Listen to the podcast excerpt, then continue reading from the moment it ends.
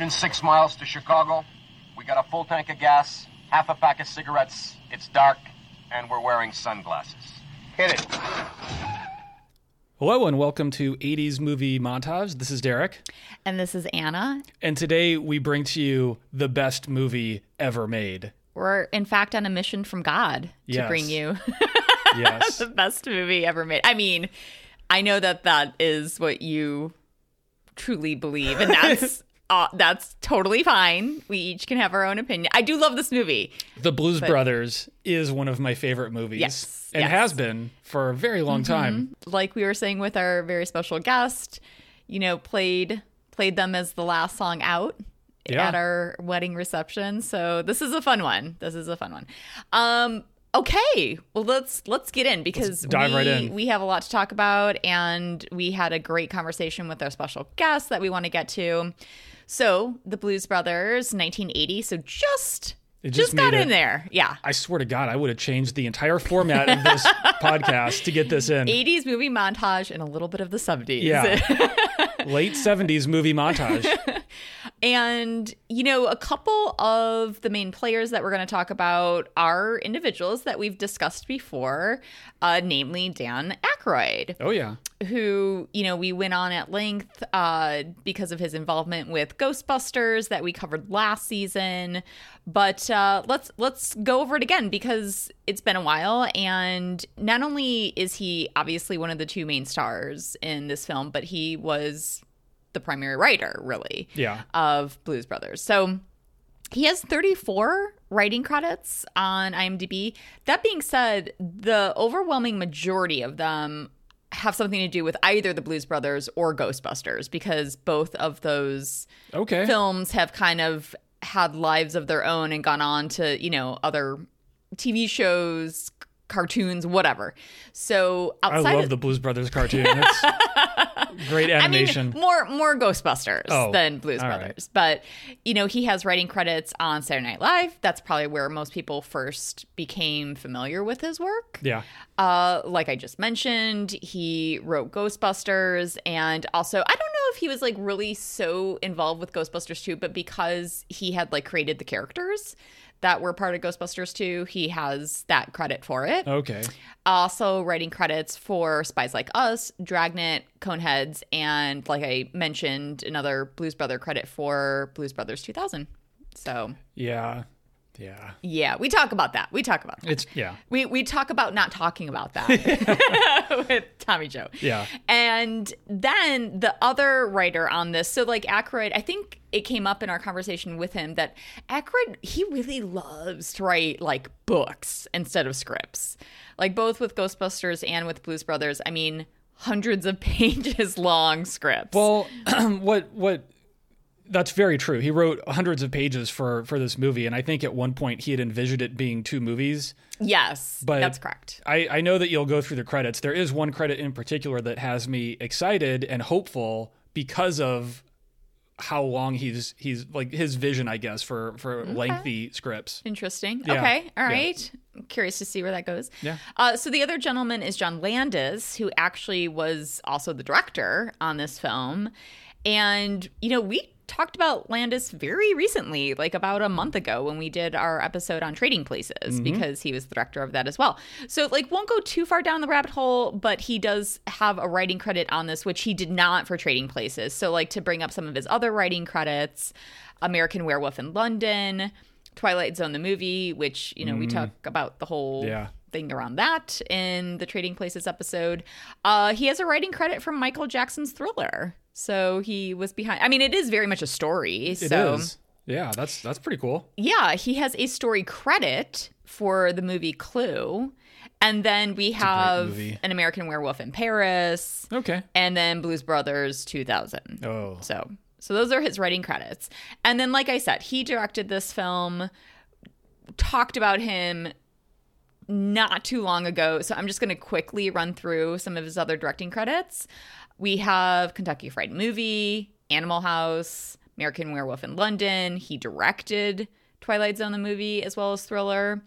Spies Like Us, Three Amigos, Coming to America, Beverly Hills Cop 3, and then he came back to direct Blues Brothers 2000. So, I don't know if Three Amigos holds up. Uh, It was recently on. yes, and, it um, was. yeah, we were watching it not too long ago. yeah. It, you know what? Like, I love Martin Short. I love Steve Martin. I've made my views. Well, I don't know if I made my views clear on the podcast. I'm not like the biggest Chevy Chase fan. Yeah. um, it's hard for me to separate out what has kind of become known about him as a person. Anyway, off It's track. fine. It's, It's fine. It's fine. Okay, so moving on to the cinematographer on this film, which boy, what a job he had. Uh, Stephen M. Katz. And he has some really interesting credits. You know how I love bringing up films with like very fun, strange titles. Oh yeah. and it's, he has a lot of them. So let's Excellent. let's go through some of these. So, among his film credits, I now I this first one, okay, so it's called Angels Hard as They Come. I'm not sure if I understand what that's even supposed to mean. And I was like, am I reading this right? I, I am reading it right. But I can I can confirm you are reading it correctly. Angels hard as they come. No punctuation. No punctuation. So it's not like It's not like uh, a comma yeah. No. or colon or anything like that. Angels but- hard as they come. Yeah, exactly. Next, we have Messiah of Evil. Mm-hmm. This one I think is fun. Your three minutes are up. They're done. This is the name of a movie. Yeah. We have Switchblade Sisters. that sounds just intuitively like it would be a fun movie. Yes, exactly. And then we start to see his collaboration with uh, Landis because he was the cinematographer for the Kentucky Fried Movie. Are you really going to skip over his ABC after school specials, including Mighty Moose and the Quarterback Kid?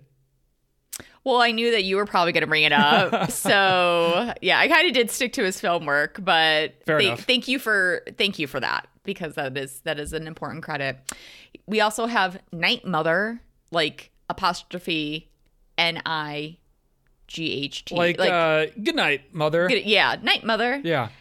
This one is my, maybe my very favorite of all of these. Nice Girls Don't Explode. Interesting. That's a movie that like I feel like I kind of want to see Hmm. what that's about. Perhaps. And then some of these then become a little bit more well known. Uh, and God Created Woman, Who's Harry Crumb. He really goes in a different direction with his work because then he is credited for Gods and Monsters, which is a very different film, a very a, a good film, a good film, but a very Is that what you mean? oh, sorry. I guess I did inherently kind of just diss. It's very different. It's it's good. and then uh and then he comes back to kind of more like broad whatever with baby geniuses Yeah. so He gets right back on track. yeah Excellent. exactly so that's uh stephen m katz all Okay. right all right so editing which you know actually came up in our conversation with tommy joe uh george folsey jr and unlike a lot of the other individuals that we see who have editing credits he also has a producing credit Yeah. on this film so So, uh, deceptively large amount of power in what you actually see on the screen. Mm-hmm. Yeah, absolutely. So, among some of his editing credits, we have, and again, love this title, Norman. Dot dot dot. Is that you? Hmm. he was the editor on Kentucky Fried Movie. So again, This beginnings movie of his comes up. a lot. Yeah. a lot, a lot. Yeah. We have the Chicken Chronicles. I'm sorry. The Chicken Chronicles. Oh. is a movie. Okay. Haven't the slightest what that could possibly be No. about. He edited Animal House, National Lampoon's Animal House, as well as Thriller. Hmm. Was the editor on Coming to America, Cheaper by the Dozen, and then he kind of takes a swing out from his normal work. He was the editor on Hostel and Hostel Part Two. Those movies are hilarious. I think we can all agree. Well, actually, it kind of got me thinking. when I was like doing the research. Okay, so like that's just not my. I love horror, but that's not my kind of horror. yeah, torture porn has never been my kind of horror. Not really my thing. Yeah. But if you had, I was going to ask you this question. So if you had to choose between Uh-huh. watching the Hostel franchise or the Saw franchise, because I kind of put those two in the same Hmm. category, which one would you pick? I I'm probably gonna pick uh, Saw only because at least the first movie there was some like deeper message that I, I think was trying to be Okay. put out there, and I don't really know if that same kind of uh, vibe exists in the Hostel Okay. series. So I'd probably pick I'd probably pick Saw. Also, like I just like puppets, and there's like that whole jigsaw puppet looking And guy. isn't Cary Elwes part of Saw? The Yeah. Saw. fr- Okay. I don't know if he's in all of them. I've only I only know that he's in like the first one. I'm just leaning that way Yeah. for that alone. Yeah. So, okay, interesting. He also, back to George Folsey Jr., edited the Pink Panther, so not the originals, but the ones with Steve Martin, um, Unaccompanied Minors, Hot Tub Time Machine, Just the first one though. just the first one. Yeah. And then I saw this and I was like, ugh, really? I mean, he's still working. And he his like most current credit, which is like in post production as we speak, is Yeah. called Will You Be My Quarantine? Are you pronouncing that right?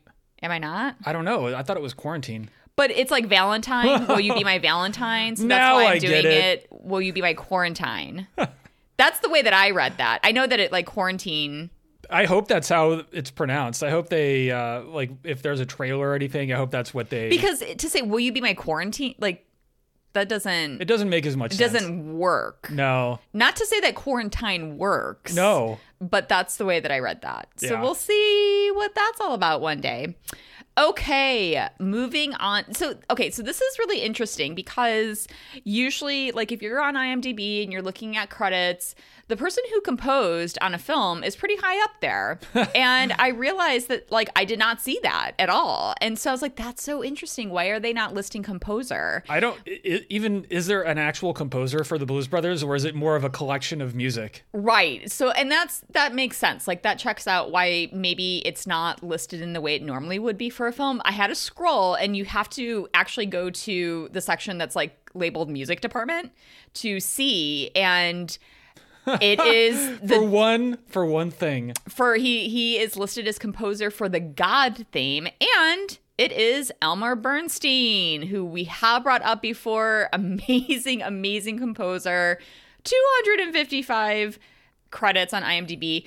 Now, we did also bring him up fairly recently because of Trading Places, but I feel like I did not do my due diligence with him because, as much as I know we were like definitely saying how much like he is uh, revered in cinema for his contributions, but I didn't actually go over the accolades that he's received. And again, like awards don't mean everything. Really? Okay. But yeah, I don't think I did right. because this is a gentleman 14 Oscar nominations. Won once. So I want to just like, I can't say quickly because there's just too much of it is to go over, but I want to right now do that for him. Okay. So, first Oscar nomination was in 1955 for The Man with the Golden Arm. He also composed for The Ten Commandments. He gets his second Oscar nom in 1960 for The Magnificent Seven. Mm, yeah. And then he starts just racking them up by by year. 61, he gets a nom for Summer and Smoke. 62, he gets two noms for To Kill a Mockingbird as well as Walk on the Wild Side. He also composed for The Great Escape. In 1966, he gets a nom for Return of the Seven. Hmm. In 1966, he also gets two additional nominations for the same movie, Hawaii. Finally, in 1967, he gets his first and only win for the thoroughly modern Millie. okay. Gonna have to see that at some point. He gets an Oscar nom again in 69 for True Grit, so the original True Grit. yeah. He gets yet another in 74 for Gold. And then he, you know, starts making some of the film or composing for some of the films that like we're more familiar with. And again, kind of go like the man had range. So he composed for Animal House. So the same person composes for Animal House and the 10 Commandments. I mean, that's And Slapshot. Yes. Uh, wait. Oh, I didn't even include that one. I can't believe that. I love that movie. So, Animal House, Meatballs, which I love, Stripes, Oh, yeah. An American Werewolf in London. So that's kind of where maybe he starts his collaboration with Landis. Gets an Oscar nomination for Trading Places. Also composed for Ghostbusters, Spies Like Us, Three Amigos, My Left Foot. So he goes back to kind of these more acclaimed films. Um, he gets Okay. What? I mean, it's true, right? No, Um, yeah, no. More from uh, comedy to drama. yeah, exactly. He gets uh his final two noms are for The Age of Innocence and Far From Heaven, which was 2002, and then a couple more of his credits, Devil in a Blue Dress and Bringing Out the Dead. And Gangs of New York. unused music uncredited. Oh, that's interesting. He's yeah. got he's got several unused music uncredited credits. How could you not use his music? But anyway, so I'm I'm happy I have a chance to finally give due diligence to this gentleman. Yeah. So. Okay, so moving on to the individuals in this film. Mm-hmm. So a lot of new names, probably outside of Aykroyd. Uh, and what's really interesting is, you know, in our very last episode, we made a point of talking about how we see all these cameos by virtue of like the footage that was being used from older films. And I'm like, wow, here we have again, not because of like older footage that was used, just a lot of cameos. Yeah, for very different reasons, and I would argue more more successful because it wasn't so well. It, it wasn't part of the story in the same way that it was intended to be part of the story in Dead Men Right. Don't Wear Plaid. It, it like it, it you know it, it was more fun because you just like oh there's Ray Charles awesome there's Aretha Franklin awesome kind of the same response I would think if you didn't know what what what you were going to see in the film. You're like, oh hey, you know, Yeah. like that kind of thing. Yeah, that's but fair. but um, yeah, uh, cameos for very different reasons. So, all right, let's start off with John Belushi. So he plays Jake Blues, and you know, okay, so fun movie, love this movie. I have to admit though that as I was putting together this part of the research, I was getting a little sad. Yeah. Because we have just so many incredible individuals that are no longer with us. And belushi was the first to leave us. Um, passed away just maybe two years uh, after this film came out. So he only has 13 credits Yeah. on imdb. I mean there should be way more way more. I mean, I it speaks to his talent and charisma that he is, you know, has such a legacy for having really a very short career. yeah But like Aykroyd, people probably first became familiar with him on Saturday Night Live. And then, you know, we've talked a couple times already. Uh, he was the breakout star, probably, of National Lampoon's Animal House. And then among some of his other credits that I don't, you know, I'm really not super familiar with most of them Going South, Old Boyfriends. He's in 1941 with Aykroyd and Candy, who we will be bringing up shortly. that movie is um, just I I want to I want to bring it up only so that I can say that I do not want to talk about that movie. Okay. Yeah, it, it's um I think it was a Steven Spielberg, Spielberg movie. Yep. and it just uh it, it looks it, it looks wildly like something that I just don't want to watch. And I had kind of been interested. I knew of its existence, and when I was doing some uh, additional research on this movie, I saw I watched a trailer, and I'm like, yeah, no, no, It uh, was a troubled shoot. yeah, and you know sometimes things just don't click uh, but you know what i'll let spielberg off for this one because he more than made up for it both before and after I with think so. he- I- he's yeah. doing okay It's it's his mulligan. it's fine it's fine uh, and just a couple more credits for belushi we have continental divide and neighbors and Mm-hmm. then that's it. that's yeah. it. So, all right. So, moving on to his on screen brother in this film, Elwood Blues, played by Dan Aykroyd. And a lot of these credits are going to overlap uh, for things that we've already talked about. But, like, as far as his acting credits, again, Saturday Night Live first came on the scene, was in 1941, was in Trading Places, which we just covered Yeah. a couple episodes ago. Ghostbusters, which we covered last season, Spies Like Us, Dragnet, The Great Outdoors. And then he also kind of, you know, takes a little bit of a diff- different direction in his career and some of his other credits driving Miss Daisy, My Girl, and probably maybe one of my top performances that I love him in is Grosse Pointe Blank. Yes, he's excellent in that. He's amazing in that movie. So, all right. I want to bring up the one other Oh. writing credit. sure, sure. There is a Blues Brothers TV series announced with that he is uh, credited as the creator of. Okay, it's been announced. It's been announced. That means okay. nothing. Yeah, I mean, we'll see. We'll see where that goes. We'll see where that goes. I didn't just say it. I announced it. You announced it. Um, okay. Amazing that we have not brought up this actress yet. I mean, eventually we will, because eventually we'll be covering Empire and Return of the Jedi for sure. We will, but this is the first time that we're bringing up Ms. Carrie Fisher. Yeah. And we talk about her a lot, actually, with Tommy Joe. Uh, she has just an amazing, and, and we do reference that word like cameo. Like she has a, a presence in this film. And usually cameos, I, I mean, when I think of a cameo, I kind of think of like a one time appearance in a film. Yeah, her character comes up throughout the movie, Mm-hmm. and she obviously plays a significant role, but she also does not have a name. Right. So it's kind of this weird She is in mystery between. woman. Yeah, Yeah. She's she's credited as mystery woman. And now Carrie Fisher, you know, she's just yeah, an icon. Uh I just mentioned it. Most people know her of course as being Princess Leia slash General Organa Mm-hmm. uh, in the Star Wars films. So, you know, we have her in well, first of all, let me just pre Star Wars actually, she was in the movie Shampoo. So Yes. can't say that Star Wars Yeah. was like her first credit, but that is absolutely how she became known. Uh, so we have A New Hope, Empire Strikes Back, Return of the Jedi, and she does do other acting work. We talk about this with Tommy Joe, where you know she is just so strongly identified as Leia that it's sometimes hard to think of other roles that she's in. But she was in The Man with One Shoe, Hannah and Her Sisters, The Burbs. When Harry Met Sally, outside of this movie, that's probably the other movie I think of her Yeah. in, if I'm not thinking about Star Wars. Drop Dead Fred, Soap Oh. Dish.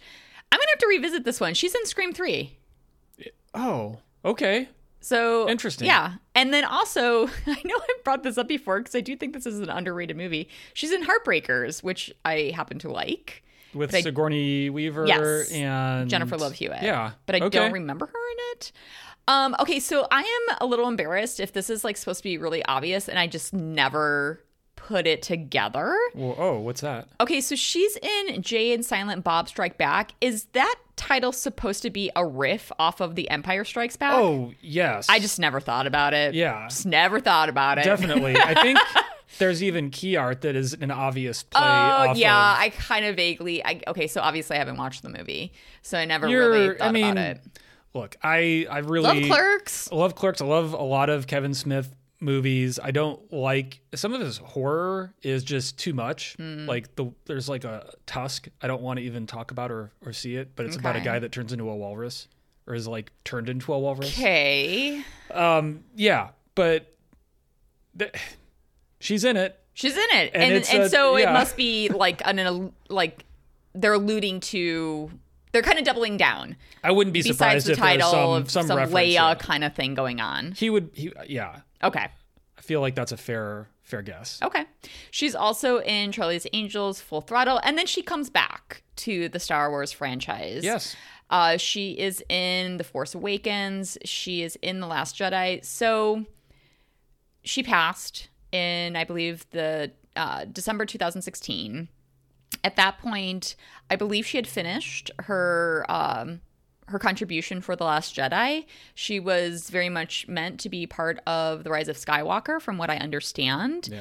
What is interesting about her credits now, she is in Rise of Sky. Like you see the figure who you know as Leia in Rise of Skywalker. That being said, that was put together through a lot of movie magic. Okay. uh, between pulling lines that she said for the other films to like kind of still imagery of her face to body doubles for you know there was a lot that they had to do to try to get her in this final film. And so i guess between all of the magic that they had to kind of create for her role she actually does not have a credit for rise of skywalker Yeah. even though you see her in the film, what you believe to be her in the film. Um, That's interesting. yeah, I thought that was interesting too. I, I don't. It's not like I'm mad about it or anything, but I just thought that that was like, huh, okay. I mean, I feel like most people would be like, why would she not get a credit? But I suppose, Yeah, I, I would assume that there were some discussions about what what would be what goes into getting that because there could still be repercussions for her estate, family. I mean, there there are yeah. reasons to want to have that if you Right. if you can. Right. So that's interesting. So yeah, I just kind of noticed that doing my research, and then also, um, I mean, she did do some some TV work, like mostly like appearances. I mean, she had short stints on some series, but then the one that I think maybe most people would know her from is her voice from Family Guy. So she was in that TV series. Yeah. Okay. So moving on, uh, yet another gentleman who left the industry too soon. His passing comes between Belushi and Fisher, and that is John Candy, who plays Burton Mercer in this film, and uh, just another really funny, funny guy who left us with so many great films. Uh, he okay, so unlike Aykroyd and Belushi, but kind of in a similar manner, he came up through SCTV. So really similar in nature. Um, so SCTV, SCTV Network. He again was in 1941, so all three of them were together again. I probably I mean, when I'm think okay, so when I'm thinking of John Candy, to be honest, I'm thinking of some of his earlier work that I really loved, namely Stripes. Love him in Stripes. Um, I like his little he. I mean, again, I guess you would call it a cameo. His little cameo in National Lampoon's Vacation. I think he's hilarious as Yeah. the security guard. Yeah. I love him in Splash. I think that's actually my favorite role of his. I think he's just so funny and just has, but has like a lot of heart in that role. So I thought your favorite would have been Summer Rental because he wins a boat race wearing a Blackhawks jersey. I know, I know, I know. It's I it yes. I am I am drawn to that role in part because of that, but I love him in Splash. So yes, you mentioned Summer Rental. Um he's also in Brewster's Millions, Volunteers, Little Shop of Horrors, Spaceballs, Planes, Trains and Automobiles, which is probably how most people know him. Uh The Great You Outdoors. think? I mean, he's. You don't think so? I don't know. I mean, people definitely love that movie, but he's like I, I think of him in Summer Rental, Uncle Buck, like Great Outdoors. He's been in, even though he's kind of like a wacky, like character in a lot of his movies. There is enough of a like a difference between some of these. Like I, I think of him as Uncle Buck a lot. That okay, that's fair. I, I I have heard people say that that they think of him as Uncle Buck. I do not think of him as Harry Crumb. which is the titular tit- uh, character in that film. I can't say I've ever seen it, um, but he is Harry Crumb and Harry Crumb. What's or who's Harry Crumb? He is uh, has another really fantastic cameo in Home Alone. Uh, he's Yes. in JFK, Cool Runnings, and then his last credit was for Canadian Bacon. He was actually great in Cool Runnings. I think I've seen the movie. It's been a long time. He's the coach. Don't re- Yeah, yeah, no, yeah. No, I know he's in it. I just don't remember much about the movie. He's really good in that. So, okay, moving on. So, we bring up this very accomplished actress with Tommy Joe, Kathleen Freeman, who plays Sister Mary Stigmata. I can't believe that I went all my life not knowing that was the character's name. I literally thought her name was just going to be Penguin? the penguin or penguin. Yeah, I love that name. It's amazing. I think that name is outstanding. I was saying when we were uh, having our chat with Tommy Joe that I was I couldn't believe that I like wasn't f- more familiar with her work. She I think of her in this role and I don't really like place her elsewhere. But she has 298 acting credits on IMDb. Here's kind the of insane. Here's the thing though, as I was going through her work, I was like, this poor woman has uncredited credits in so, so many things. So that makes a part of her work, but man, as an actor, that just must be heartbreaking. I mean, I know that if you don't have an actual line in like a show or a film, there are, there's good odds you won't get a credit Yeah. for it because then then you're considered like background. Yeah, but man alive i mean in some of these films okay so her very first uncredited credit is for the naked city in 1948 you want to know what she's her uncredited credit is? Yeah. I couldn't believe this. Stout girl on elevated train. I was like way to shame her. You could have just called her girl on elevated train. Anyway okay so this one's going to come back around. So i put this one in because I thought this was very interesting. 1949 uncredited credit for mr belvedere goes to college. Oh, was that before his TV show? keep that in mind. Got it. uncredited credit for a place some some huge films. A place in the sun greatest show on earth singing in the rain the bad and the beautiful all those uncredited. Wow. she then she does a ton of tv work. I mean she was on the loretta young show the bob cummings show i put this one in because i just thought it was fun so she had an appearance on mr ed Oh, and the name of that episode is clint eastwood meets mr ed So I'm guessing maybe Clint Eastwood is also. I didn't honestly even check, but I I didn't really want to watch Mr. Ed, but Me it- back in the in the dark days when yeah, when that's all you had, like you had a few channels, yeah. whatever's on, you're probably gonna watch it. The whole show was just about a horse that would talk. I don't. Yeah. Did he like solve problems? I can't remember. or did he don't just even- like? never really took to Mr. Ed. Yeah, I can't remember how like interactive he was. Like, was he not just a horse that could talk, but a horse that could like get things Solve done? crimes. Yeah, that'd be that'd be amazing. Uh, she was in the film The Nutty Professor. Again, back to her TV work, The Donna Reed Show, The Lucy Show. In the film Myra Breckinridge, TV series The Beverly Hillbillies. Okay, hmm. so I mentioned this at the top of our talk. She's in the movie Your Three Minutes Are Up, Interesting. right? She has a. An, I- we're gonna have to go back to this movie to try to. She's been in, in a ton of TV stuff. That's probably where ton. I recognize her Yeah. from. Yeah. I want to go back to The Sting because she has an uncredited credit in that. Oh, so yeah. I want to see what that's about. Yeah. and then it seems like you know she created some relationships because she's in Dragnet. Um, she had a good run in the '80s. She was in Inner Space, Teen Wolf T two T O O. Chances one with are, um Teen Wolf 2 is the one with Jason- Patric. Oh, Isn't it Patrick Bateman? That was Jason. J- no, what? Patrick Bateman Oh, from uh, yes, from, uh, that's amazing. We're keeping that in from American Psycho. That would be a very different movie Very different. if Patrick movie. Bateman from American Psycho was also able to turn into a werewolf. That'd be a really would- bad time for a would- lot of people. He would love that. He would Yeah. love that. Okay. I think we are I think we have something here. She was in Chances Are, and then she did have an appearance on the TV show Mr. Belvedere. Ah. so it comes full circle. what was what was her character? I don't know. It was woman. Oh, eh. So she's still on it. so still counts. We've moved beyond the stout woman on the elevator Exactly. train. Now she's just woman. She was in Gremlins 2, the new batch, as I did write this one down Microwave Marge. Hmm. She was in the show Growing Pains, uh, voiced DuckTales.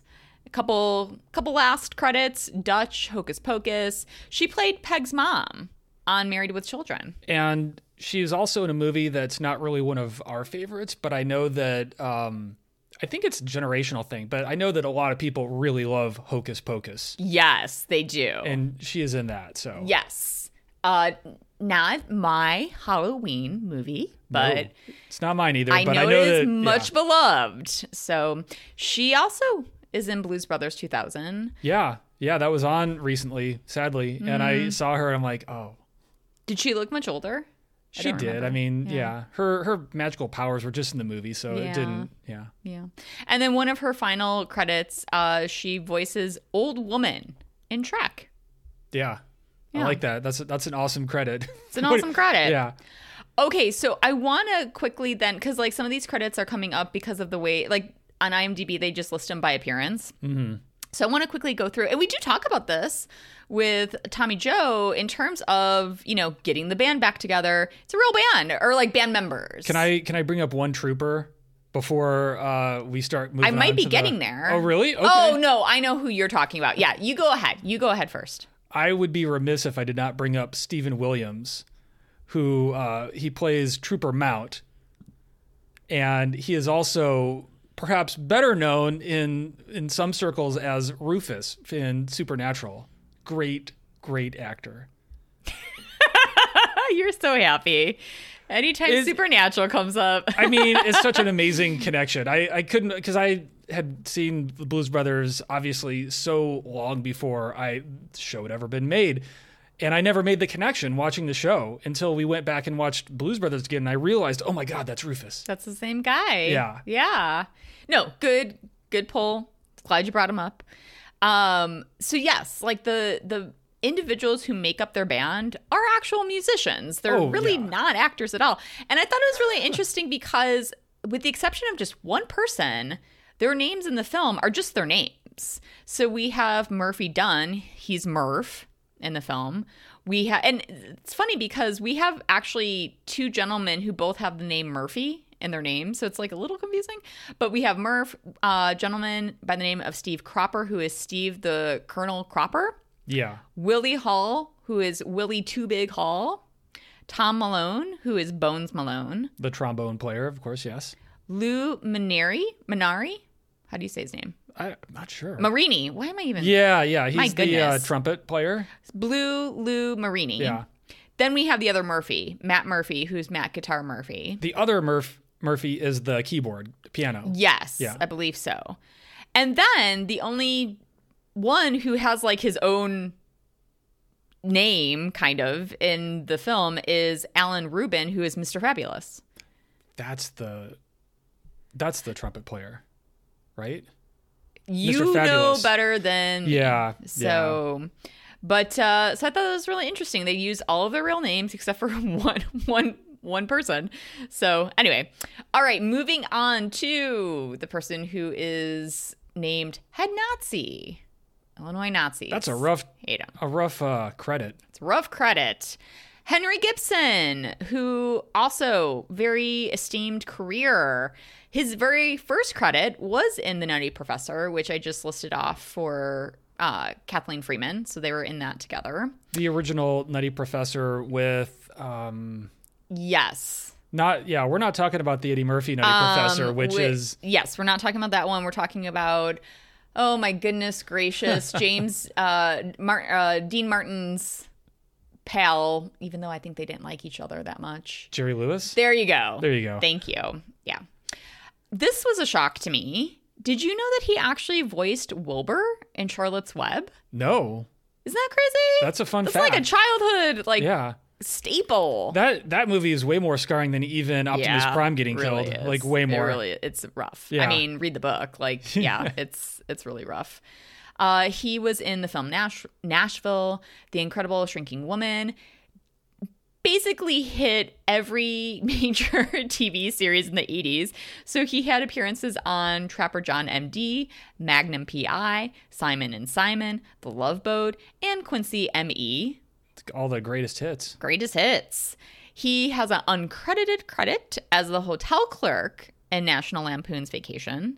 He also was in Inner Space, also in The Burbs, also in Gremlin 2, the new batch. He was in Biodome. He was in the TV series, the first one, Sabrina the Teenage Witch.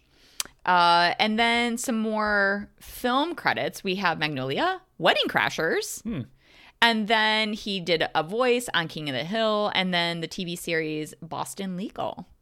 Okay. Yeah. So Henry Gibson, he's very familiar. Like He you is. know his face. Like Yeah. he he was in a lot of stuff. So Yeah.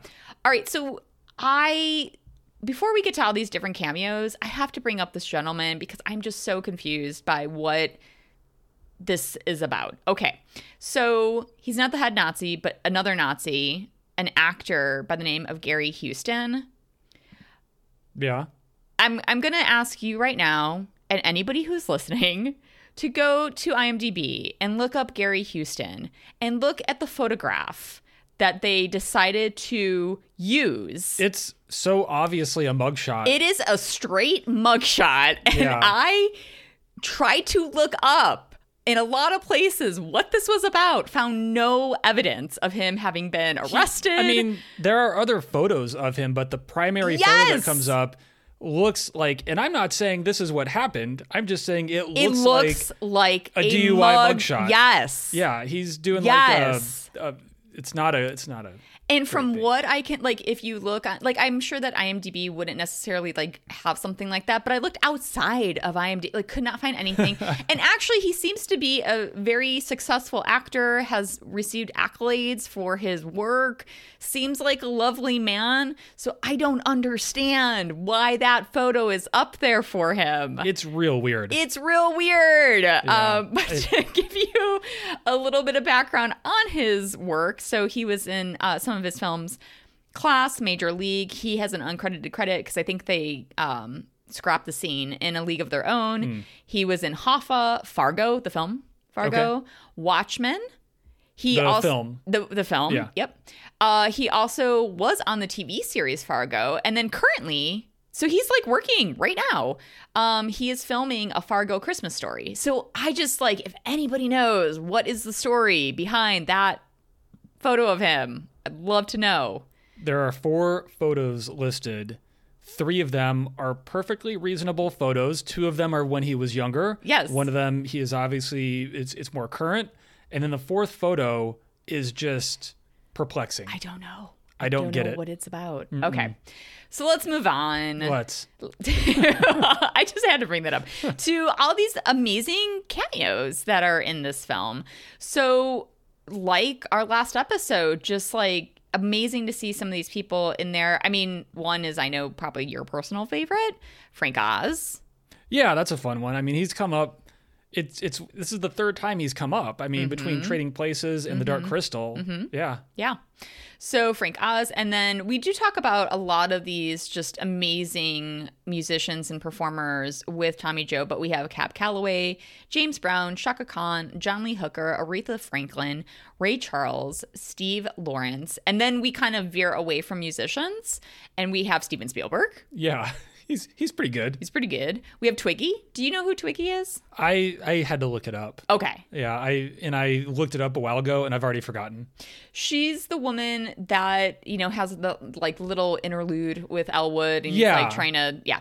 So that's Twiggy, who was a very famous model in the That's it, sixties. yeah. So That's the that's the joke that you probably won't get if you didn't know who she was. But that's why it was hilarious that she's like showing up in a little roadster at this gas station and Elwood's hitting on her and she actually shows up at the hotel that he like tells her about.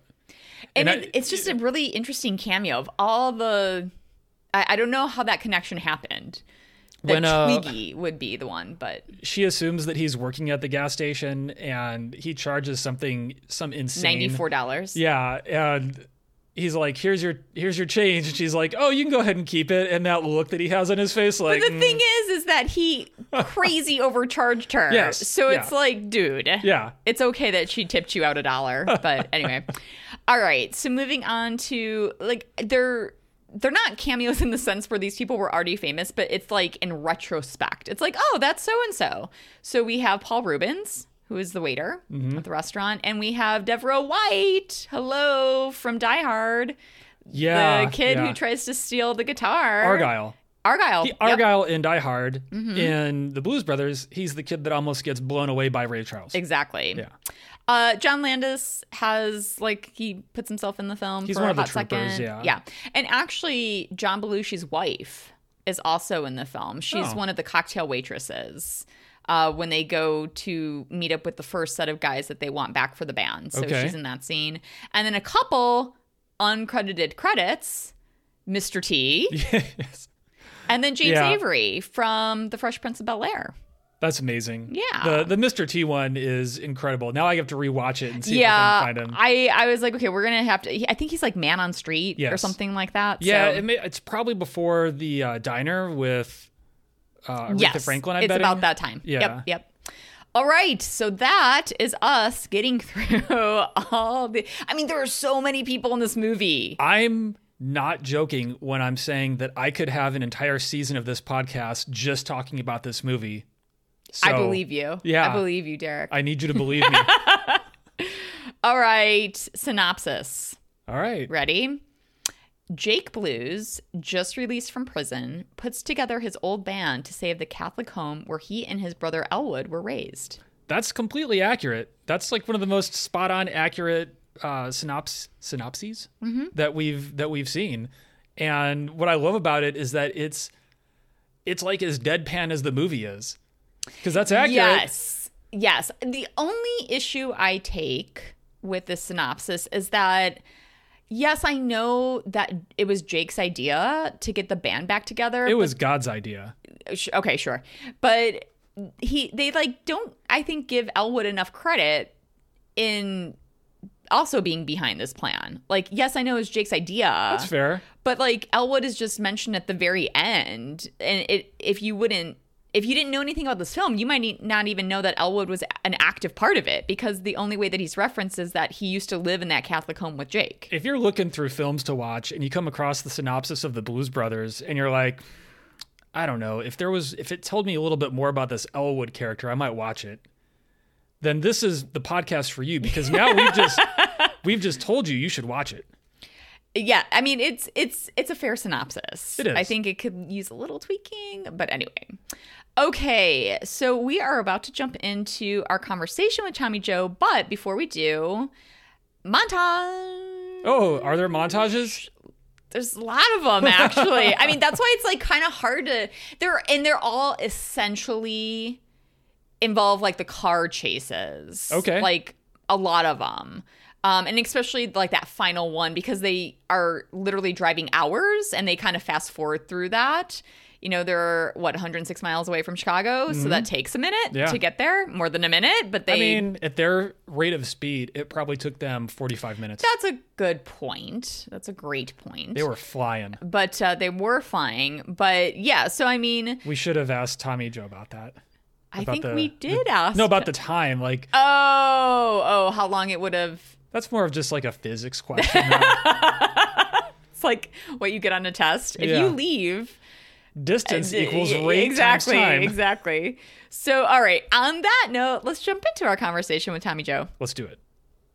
And so we are so very thrilled to have with us today NASCAR Xfinity Series driver Tommy Joe Martins. Tommy Joe, thank you so much for joining us today. Well, thank you guys a lot for uh, for having me on. I'm excited to talk about one of my uh, one of my all time favorites.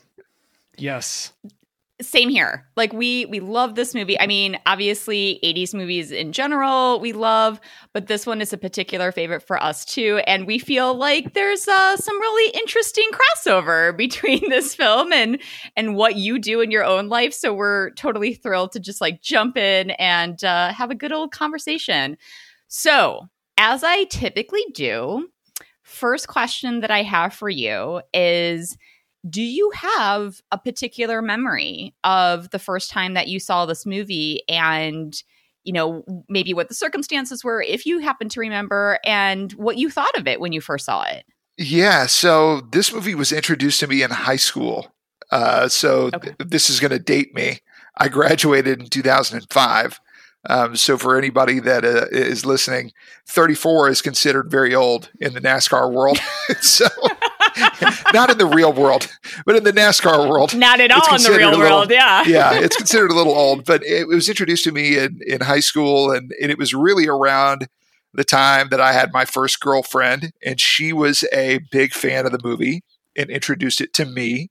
And she was also pretty musically inclined, so I understand like why she kind of Mhm. gravitated towards the movie, which is this weird mismatch of like an SNL skit, musical, like action movie. I, like it's just I've never seen another movie like it and I fell in love with it uh, in high school. I thought it was so funny, just relentlessly funny, and it's so deadpan in the delivery Mhm. uh, with every joke, and that just plays to it. Uh, and so I just loved it ever since the first time I saw it.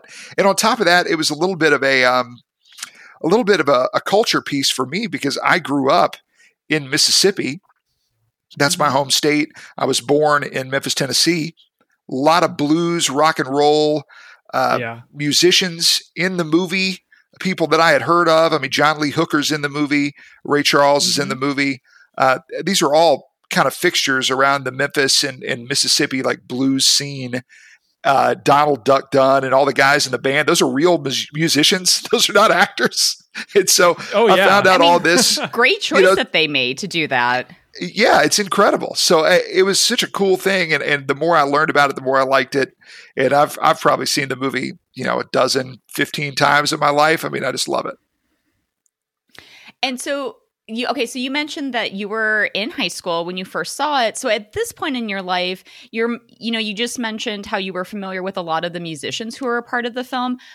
Did you already have any kind of affinity for either Dan Aykroyd or John Belushi? Like were those two actors that you were a fan of? Um like what were your thoughts about them and their kind of humor? No, I, I think I just heard of the Blues Brothers just as like a character piece, but I didn't really Yeah. know Belushi.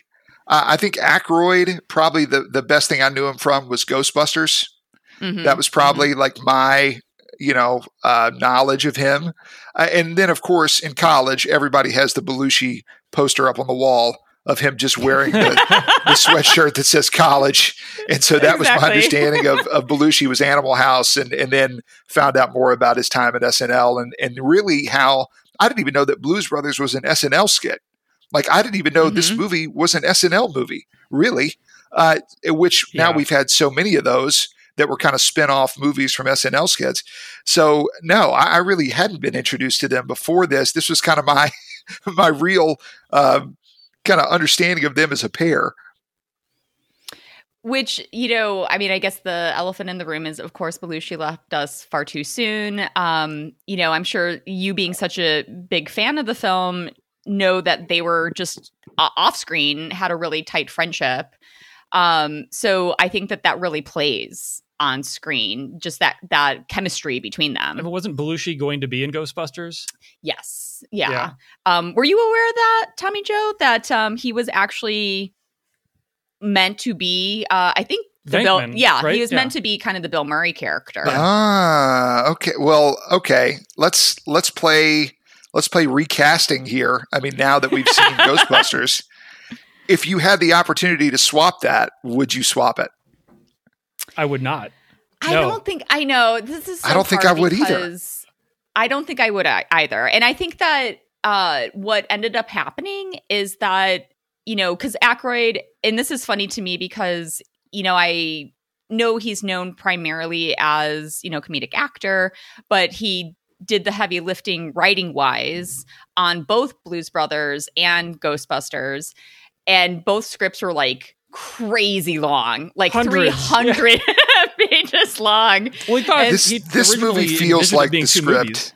Yeah, this this movie feels like the script was 300 pages long. Uh, Blues Brothers. Yeah, yeah. It just Landis goes on and yes. on, and it feels like it was written by about six different people that weren't really told what the movie was. You're, we wind I, up. I in, agree with you. In in 17 different settings.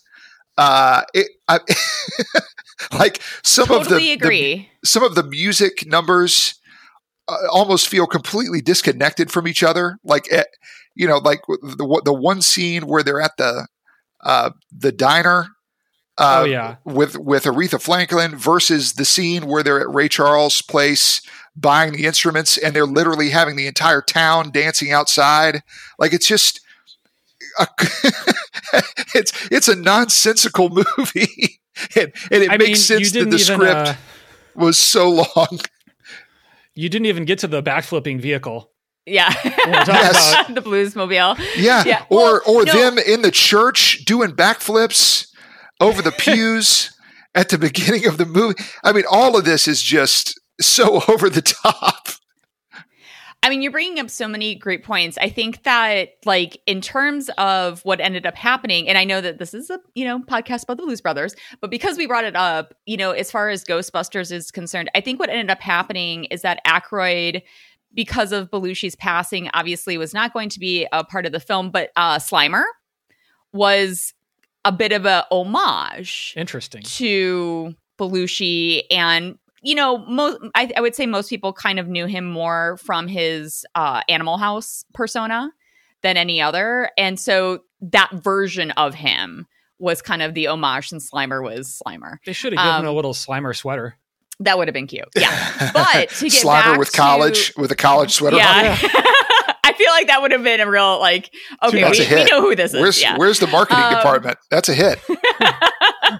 but to to get back to what you were saying, I mean, that's what I find so interesting about the Blues Brothers is I completely agree with you that many parts of the film feel really disconnected. And to be honest, if they didn't have all these musical interludes, it would be a 20 minute movie. So it, it it's an interesting juxtaposition because the story is is founded on all of these different musical numbers, which really don't like really forward the story. They're kind of like you said, all these little vignettes. I mean, it's just about getting literally getting the band back together. Um, but it still makes for a really enjoyable film. And you know, you mentioned that this was a, an SNL skit, and I feel like it's probably between. Would you say that between this and um, Wayne's World? Oh, yeah. Do you think that these are probably the two most successful skits that have made it to the big screen? Yeah, you know, so I was thinking about that before we came home with the pod. Uh, the ones that that jump out to me uh, when we start talking about SNL. I mean, you got to think Night at the Roxbury. That is like such a cult movie that Yeah. I think people are either Yeah. all the way in or all the way out on that movie. uh, that's that's probably another one. Um, same thing with Superstar. I think that was another one uh, that that popped in my Mm, head. I think that was a The flop. Ladies Man. Ladies Man is the another Ladies one. Man I- with uh, Leon Leon Phelps, I think. yes, With who? Whi- Which yeah, and you got to Oh, the admit, like okay, name. Got it. some of these probably just go off better on SNL. I don't know what it was about the Blues Brothers that just translated to the big screen. I think better than than just about any of them. Uh, it, Mhm. and maybe it was just the chemistry of the two leads, and I think the delivery of all the jokes being just so deadpan and dry. eh, With all of this nonsensical craziness going on around them, maybe that dynamic just always works with humor. Mhm. Yeah. No, I mean, even at the, the very beginning, when Jake is upset that he's just been picked up from his prison release in a cop car and they jump over the, the, bri- what is it, the 95th Street Mhm. bridge.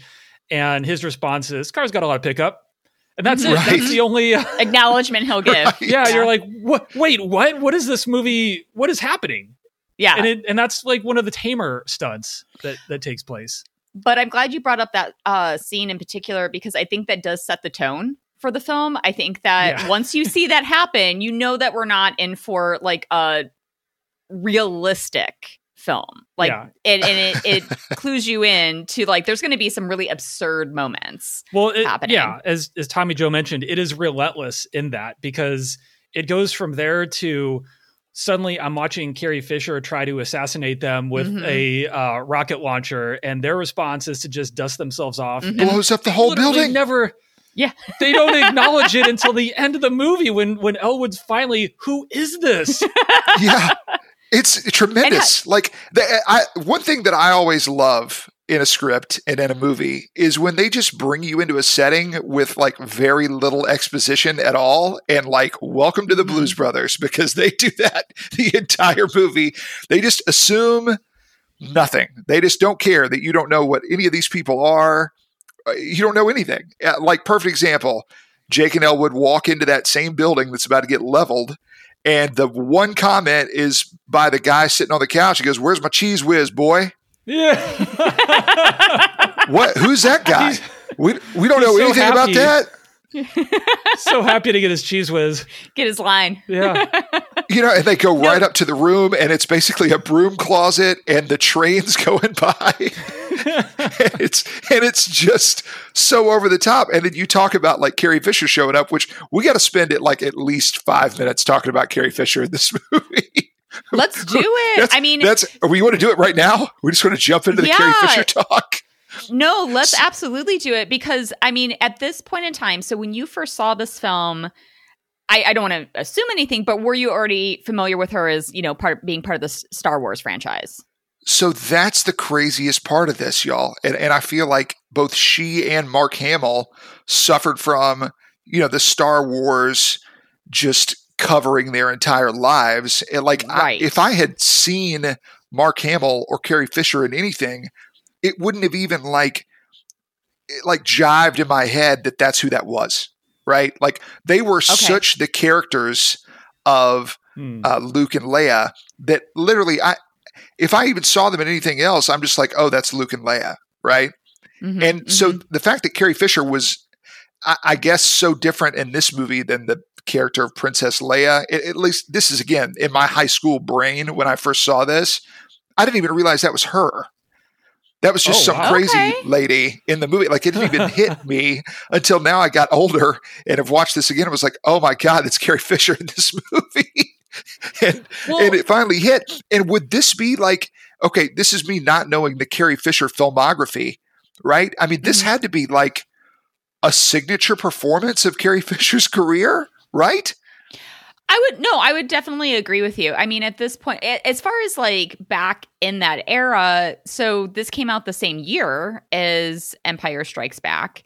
And so she definitely already had like huge notoriety for being Princess Leia. But I do think that, like, in her overall film- filmography, besides the Star Wars franchise, I think this is a role that people know her from. And then probably when Harry met Sally Yeah. are probably the yeah. two that people also associate her with. But you're totally right. I mean, it's this really weird uh, condition of being a, a actor who happens to be in like a global sensation film where that is just how you're kind of locked in in the perception of many fans eyes like she is forever princess leia and i don't Yeah. think she ever had a problem with that per se um but and you're right to bring up mark hamill because same Well, you for know for Mark Hamill, he's on on screen. He's most known for being Luke Skywalker, Mhm. but he's done a ton of voice work Sure. on a lot of Sure. um, like he's the Joker. He does the voice for the Joker on Right. a lot of uh, animated stuff. Yeah, Yeah. And But- outside of her acting work, Carrie Fisher was actually a really uh reputable script doctor in Yeah. Hollywood. She did a ton of like rewrites and writing on different scripts. So they both kind of like veered into other facets of the industry. But you're right. Yeah, but, I mean, but you it's- do you think they did that on purpose, though, Anna? Because like it feels like that's kind of like a the fallback, right? I mean, I want you to think about this. So we're talking about Carrie Fisher. This is this is the lady that played Princess Leia, a character that is like known worldwide, just over the top. Her character's name in this movie is literally Mystery Woman. Right. It's literally Mystery Woman. And we're saying, like, yeah, that's a signature role for her. It's like, what? what are we talking I- about? I wish I could, you know, I mean, because you're bringing up like a, a, a great question here in terms of like what was maybe the strategy besi- behind putting her into the film. And who knows? I don't know if she like just wanted to do something totally off the wall, something completely different from, you know, this Star Wars world that she was already such a part of. But was it know if it Anna? was, like, like- think about think about the know. casting here. But think about what her character does. She basically just shows up and is a badass, and like that's what Leia does in all the Star Wars movies. Yeah. she just shows up and is a. Ba- I guess they were like, you know what, we need a badass, and they're like, oh, She's Carrie like, I can handle uh, I can handle a flamethrower. I can handle a rocket launcher. right? I can handle a machine gun, but I'm not going to hit anything. Yeah. it's I know. basically a It- that was- cameo. I mean, what is she in? Like Yeah. four Yeah. scenes? Well, that that actually kind of leads to another thing I wanted to talk about is, you know, we've kind of we've touched on it already in terms of all the different musical uh figures that are part of this film, but that was the one thing that has always struck me about this movie is that how were they able to bring in so many people? James Brown, Aretha. Yeah. I mean, it's, it's insane. it's insane that they got all of these figures and i you know i don't ha- like i don't have the research of like how exactly these conversations were had and how they maybe convinced these people to be part of it but it's kind of amazing that like yeah be- between just the legit actors like carrie fisher who are part of it where i would agree with you. I think it's kind of this like really interesting cameo-ish role for her but then also all these other hugely uh popular figures.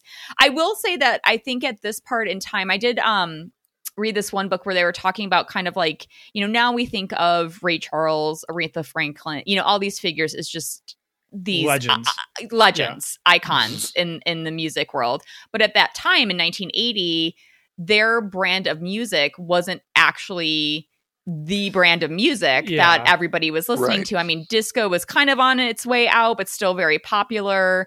Um, like new wave, you know, like what you think of as 80s music. that I mean, the movie and the music they played was in some ways a response to that because they Mhm. actually have like their own album separate from the movie, a briefcase full of bl- blues that kind of is like a direct response to disco, Mhm, pre-programmed mhm. disco. They they kind of like talk about how their music is intended to bring people back to what they consider like this this like I guess real music. I don't want to say disco's not real, but I kind of also want to say disco's not real. Yeah, There's some good disco songs out there, but There are. but you're Um, right. I mean, but this is this is a cameo based movie. I mean, I can't Yeah. really think of. I mean, we talk about like a movie with main characters. Like, wh- who are the supporting characters in this movie? Like, if you if you were going to nominate someone for best supporting actor in Blues Brothers, could you even do it? Like, is anybody else even in the movie Hmm. long enough? I'm going to give it to Mrs. Toronto. I mean Torrentino. I mean, I will say that uh and I was I was actually, you know, when I did I we always open each podcast with kind of just like a rundown of all the main players in each film. And I was a little bit ashamed of myself that I wasn't as familiar with Kathleen Freeman, who plays Sister Mary Stigmata. Oh yeah. Uh, Wait, what's her name? Yeah. Mar- Sister Mary Stigmata. you didn't know that? That That's her name. I Um, can't believe I never. Real. Oh my gosh. she for having actually even far less screen time than Carrie Fisher definitely makes an impact. I don't know if that's like qualification for a best supporting actress nom, but she uh you know were Tommy Joe were you familiar with her work at all? Like I I wasn't. I didn't realize that she has 298 Wow. IMDb credits. Is this an actress that you were familiar with? Yeah. no, this this lady is only this nun. That is it. That is all right. she is to me, and I would be scared of this woman hitting me with a ruler, Goodwin. levitating, uh, scolding me for different things. Yes, all the above. So my dad actually went to Catholic school, and that scene really hit hard for him. yeah i i love i mean that is the one thing that you know you were mentioning it earlier tommy joe in terms of like just throwing you into this world and i am fascinated by this part of the world that they explore the fact that like this is where they grew up. There's this tremendous amount of fear around her in this world but also you know the lengths that they go to to save it shows that there's also this like amount of love that they have for it. Whether that love comes out of Yeah. fear i don't know. But you know it's this really interesting juxtaposition and it kind of for me i don't know if this is gonna if the connective tissue will make sense. But like i think part of the reason why i also really love this movie is because they're just like these two really passionate men who don't really on the surface show their emotion.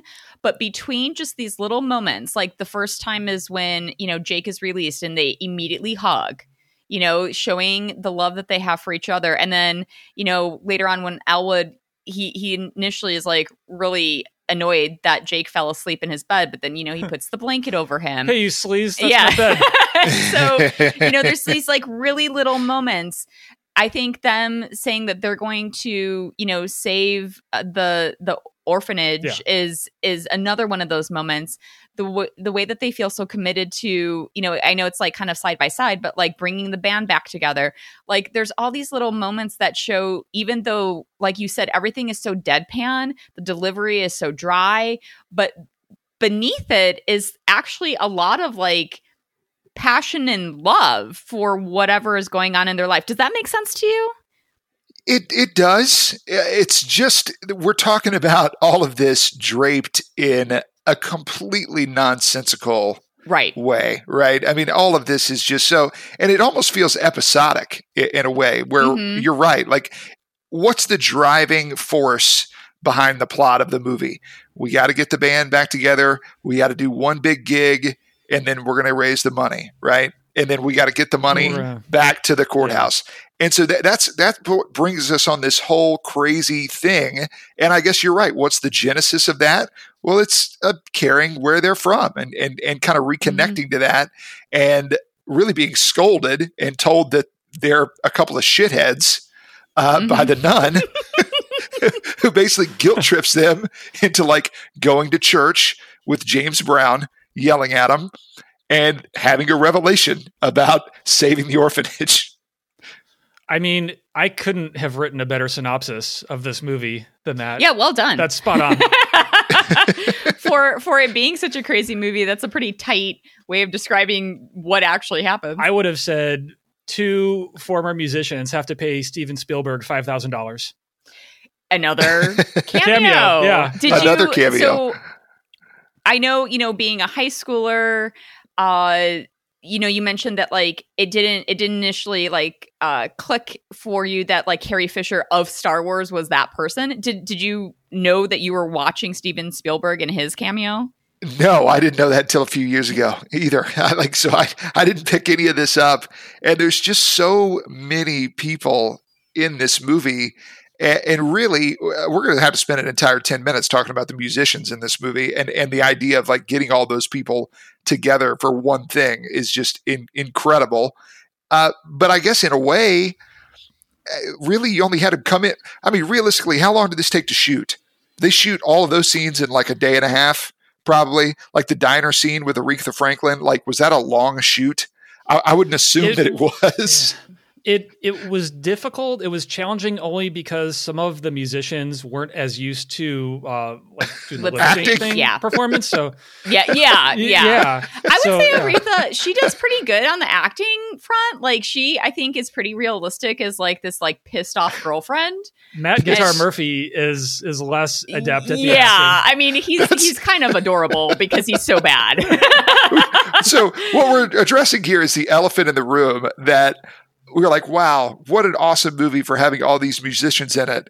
And like, you know, there's a reason why you generally have actors play musicians in movies. Exactly. It's because I- because the the the breadth of acting talent in this movie uh, has there ever been a wider gap in a really good movie than this where you've had literally I've never acted at all to like Aykroyd and Belushi and John Candy in a movie. Where we've got that width of acting talent in, Mhm. in one Yeah. movie, in one scene, even. Mm-hmm. Then some of the band members, when you know, when Cab Calloway is talking about how the you know they have to have this big show for the kids, and one of them, I I can't remember um, who it was. Why? What's what's going to happen to the kids? That was Right. the, the the line. I'm like, That oh, was man, the line. you know you you actually bring up an interesting figure because i do think i i think it's an interesting uh kind of space to explore when you're talking about musician versus like performer and and i do think that that's that's something that cab calloway very clearly shows in this film is that Yes. yes he's this amazing musician but he is a performer Yeah, no, he was he was great. He's Yeah. kind of like He's the outlier incredible. among all the music. mu- Yeah, yeah Incredible. He is, he is a true performer. He, if maybe you didn't know anything about his musical background, you would, I, I would think that he is a legitimate actor. Like he is just this person that they cast in this role, Yeah. and and you know because he he is so strong. from the very get go, his his first line, I think, is you, you boys have to learn to not talk to nuns like that. I Right. think, right, like Right. when they drop down the stairs. so he i think is i mean i i won't say necessarily like outlier because again i think aretha franklin she did great in her role i mean you know going back to uh what you were saying tommy joe like that is the one thing where you know derek and i we always watch uh rewatch these films like the night before we speak to our guest and so we're watching it last night i was like man i feel so sorry for that editor who is trying to piece together her performance because it's it is it is very obvious that they were just struggling To to, sync it up, yeah, yeah. to sync it up. So that Um, here, and- okay, let's let's do a quick rankings here of the Sure, sure. musicians in the movie. We agree, Cab Calloway is probably number one. Who's who's your number Mhm. two? Because Um, I'm going James Brown. Yeah, hundred percent. oh sure, I think Yeah. I think James Yeah. Brown in the church, absolutely incredible. And then probably my number three is probably going to be Ray Charles in the music, uh, Yeah. in, in the music store. That's him him pulling out the gun and shooting at the kid. Just Yeah. The kid from incredible Die Hard. stuff. yeah. By the way, little little trivia. Tommy Joe, are you at all a fan of the movie Die Hard? I am a big fan of the movie Die Hard. So that kid that was trying to steal that guitar. oh my God! Is that Is the the, kid in limo, the limo? driver? Oh Yes. my God! Argyle, Yes. yes. Argyle. him. Incredible. That's him. Yeah. Another cameo. I mean, cameo before he was, you know, that I'm, I'm wondering that had to have been one of his very first Yeah, roles. I think that was like a super fun scene with uh, Ray Charles, but I do feel they did him dirty while giving him the X Men ability of firing the gun at that kid. to put the poster upside down. Yeah, I'm like, Yeah. come on, Yeah. how are you going to do him like that? Right. I, I, I agree. I mean, I, that was like low hanging fruit for Yeah. them to put in that joke. But to get back to your rankings, okay, so I find this very interesting. Yes, I think Cab Calloway, like far and away number one. Uh, agreed. James Brown would be second. I think for me, it'd probably be a little, a little bit of a tie between Ray Charles and Aretha Franklin. I think they both, in their individual scenes, pulled off what they needed to pull off. Um, and then, you know, you mentioned uh, at the top of our chat John Lee Hooker, but he kind of is just doing like he's not really playing a character. He's just Yeah, It- it they just felt like it walk was by him actually on the street. Yeah, exactly. It's, just, him. playing a show, basically. exactly. So that's what we were talking about too is like, you know, getting again all these different figures into this film and I'm curious if like with him he's like, "Well, I'll be in your movie, but I'm just going to like I'm not going to play a role. I'm I'll just be going on to the street at this time. exactly. this yeah, don't ask me to say lines. And then what's also interesting so in that uh like what would you call it? Sauna? Sauna scene? Yeah. Um are, are you familiar with Steve Lawrence? So he's a different kind of performer. He uh I mean he's also a performer but obviously not part of like really this like blues world. Is that their agent? yes. guy? Okay. Yeah, Yes, yeah. And yes. and so I thought that was another really interesting cameo. I thought he did quite well. Yeah. You know, I mean, again, I think he is more so in the category of performer. So, because I think, you know, he did all kind of the Vegas stuff and he was like that kind of figure. He was one of a couple of guys, including uh, the nun, the penguin, Mm-hmm. who made a triumphant return to the sequel, which we probably don't want to talk about as much. Oh, Yeah, we're not going to talk about that. We're we're just Okay, going to okay. disavow that. We're going to, yeah. I had to, I had to at least address it to see where we all stood. Now I know. Yeah, we, Yeah, prob- we no, probably should have we're- brought that up at the beginning. no, that's that's fair. I mean, I Derek and I typically uh come down pretty hard on sequels that are like 20, 30 years removed from the original because it feels like it's it's not really necessary. They are rarely point. successful. They're rarely successful. Yeah. yeah, just Uh, recast it and call it. I mean, like if you just want to do a, another Blues Brothers movie, great, but don't act like it's a sequel. Like let's not Right. let's not pretend. I agree with you. I agree. Like it if lost you a lot of the magic because a lot of Mhm. the the nonsensical stuff it really hits hard the first time you see it because you don't really know what's going on it's a lot of fun even though there's like this weird mishmash of performances on the acting side it all works because it, it feels like you're always in on the joke like everyone's Mhm. kind of in on on Mhm. what this movie is and to try to recreate that decades later yeah. that, that that's a tough that's a tough challenge yeah. So we talk I mean, about the I lo- mismatch here a little bit. I, I just want to touch on Yeah. that. Sure. the the one thing that I should have done before I got on the podcast with you guys is find out who the editor of this movie is because I think it might have been the funniest editing job in the history of, of movies. There are so many cuts in this movie that back to back make absolutely no sense at all and at the same time are terrific. They they are just the best. I'm just going to go down like quick little list of the best cuts in the movie. Ob- obviously, obviously we talk about in the church the people just flying over the pews. I mean that's Yeah. just Right. tremendous. Just backflips over the pews. That's just a gut busting laugh each and every time. Uh, the Nazis driving off the bridge.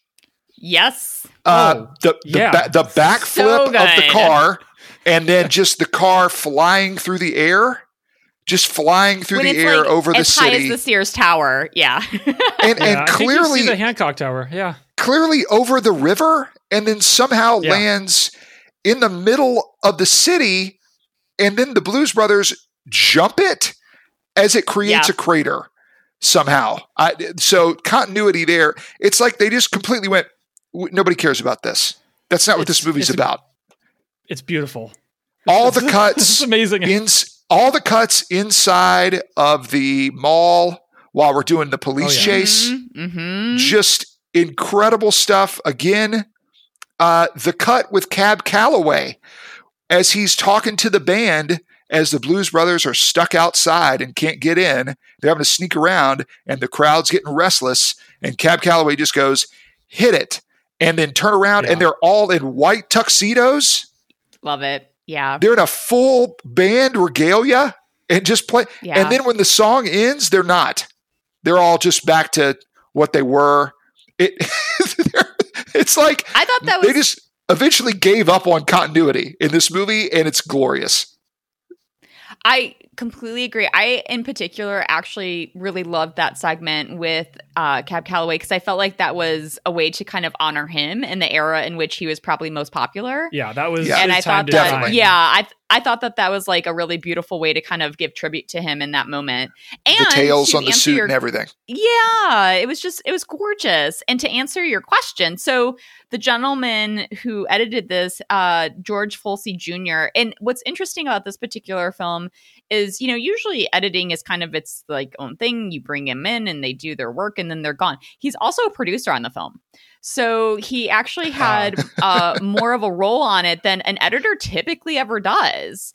And so it's very possible that he was one of those figures saying, like, this is how this is going to look eventually. Like, this Yeah. is how I want it to go. He had more Do, you- power. do you over the- think? Had Do you think it was done right? Like, do you think it was done in the pre-movie, in like pre-production? Like, hey, this is going to be pretty goofy. We just need to accept it. Or do you think when they got into the editing room, they went, "Oh shit, this is going to make any sense"? I want to believe just- that there is a there's a room of Blues Brothers storyboard material somewhere. It, you know, it's a it's an interesting question to ask, and like I want to say, oh yeah, they knew all along that this is the way that they wanted it to be. But from anything that I know about, like just stories I've heard about, uh, you know, the way there that was a lot of drug use. a lot involved. of drug you, you know like it just feels like it was just a free for all both in terms of activity and then also budget like i did um did see something and, you know i usually uh give a grain of salt to some of these stories because you just don't know unless you hear it firsthand but i did hear that john landis at one point the director uh you know th- somebody said oh the budget for this is 17 million he's like well we already blew through that like like that it was just like well that's ridiculous like that's not that's thought, not our uh, budget I thought you were going to bring up the cocaine budget. yes Oh, yeah. i mean is that something that Yep. you've heard as well tommy joe As a rumor. I'm sure- it. I'm sure it was a very significant budget in this movie. Uh, yeah I just think about the car crash scenes. Like Yeah. that it's this is not CGI, everybody. No. This was made in Nope. 1980. Uh those are real cop cars. They're just piling them Mhm. up like toy cars in the middle of Chicago. and derek do you want to bring up what the thing that you kept blowing your mind Oh, the, so the the that scene before, just before the pile up, when it looks like they're driving a million miles an hour, I honestly thought they just uh, sped up the film, mm-hmm. but they were actually driving over 100 miles an hour. 118 Yeah. miles per hour Yeah. Yeah, Yeah. through that area. And Landis saw some of the early cuts and thought it it looked like it was fake. It just looked like it was sped up. So they they like went back and, and hired some stunt pedestrians just to Mhm. make it look more real. I don't know if that it Oh. almost made it seem more fake because I'm like, there's no way this can be real with pedestrians. But yeah. So here's the cr- okay. This is where g- get ready. I'm about to flex on you guys a little bit here. Yes. Um, okay. So here's the here's the race car driver flex here.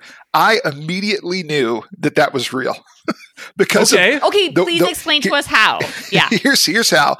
So if the car was going slower, the suspension on a car that old would not be traveling that much, right? So you can see as the car is hitting those bumps in the road and they do a couple of the cutaways to the car zooming by, like it is like really bounding off the road big time. And they would only be doing that if they were traveling a pretty significant speed. Now, you're telling me they were doing over 100. I mean, I definitely believe that. I figured it had to be at least 80 or so. A- And I knew that that's a really tight area. I mean, it's pretty fast to be going through. Like, it basically is Mhm. like a car width wide on either Yeah. side, like under that bridge. So I had a feeling it was pretty fast. That that's that's moving pretty good in a car that probably couldn't stop at all. Would uh would your answer change if you knew that this car had cop shocks? Oh, yeah. Is- so right. you know uh, what it would what it would tell me is that you're probably just getting your teeth knocked out even more inside the car.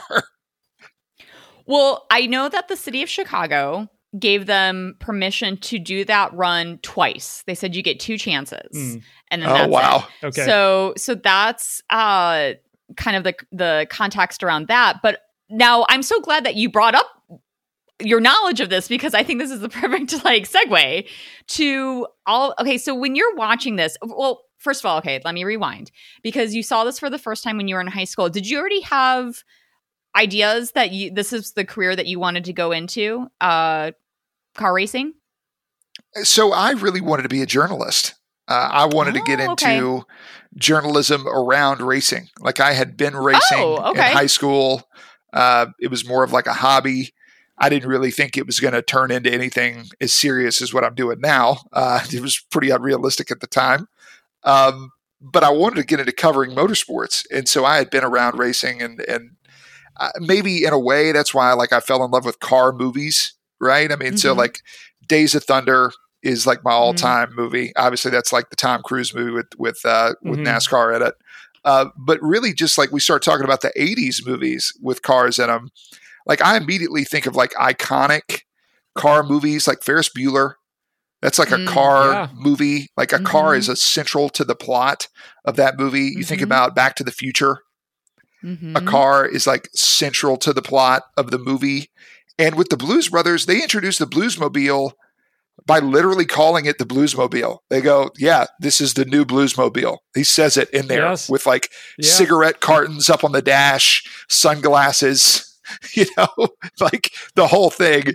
And maybe in a way, like I guess in the background of this, Anna, maybe that's why like I like it so much. Is that maybe it's just Mhm. deep down it's a car movie like when the car falls apart in front of the courthouse Yeah, that's yeah. i had to i had to pause the movie from laughing so hard at that whoever came up with that as a as as a scene is terrific because this car gets the absolute hell beaten out of it for two hours Mhm, like mhm. we also need to just discuss the length of this movie it is a long movie It is long. For- it's a, it's a long comedy, movie for being yeah. short on plot. Yeah. it is a long movie. And that's like, yeah, it goes hand in hand with the whole, you know, all these different musical interludes to it, it I enjoy watching them. I mean, it's a long movie. I think there does come a point, maybe two thirds through, where I'm like, okay, like we're getting to the end, right? And then I kind of sometimes forget that there's like a couple more bits that they need to get It- through. it drags on a bit, but that I, I really love the the show at the palace where you get to see Oh, love you it. don't like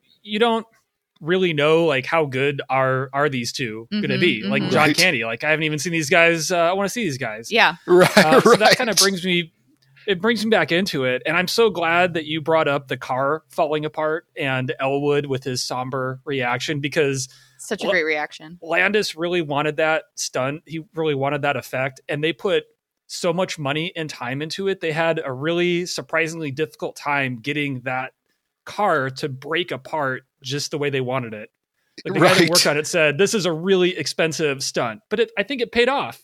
I thought it was great. oh yeah. yeah. The, the timing on that absolutely hilarious and also a little emotionally resonant right like elwood turns Yes! around Yes. and he's like really sad Yeah. i mean that, that car has been through a lot with him I totally agree with you. I mean, I felt for him in that moment. He does he they both do a great job. I mean, you get that one moment where Belushi takes off his glasses, you know, in his moment with Fisher.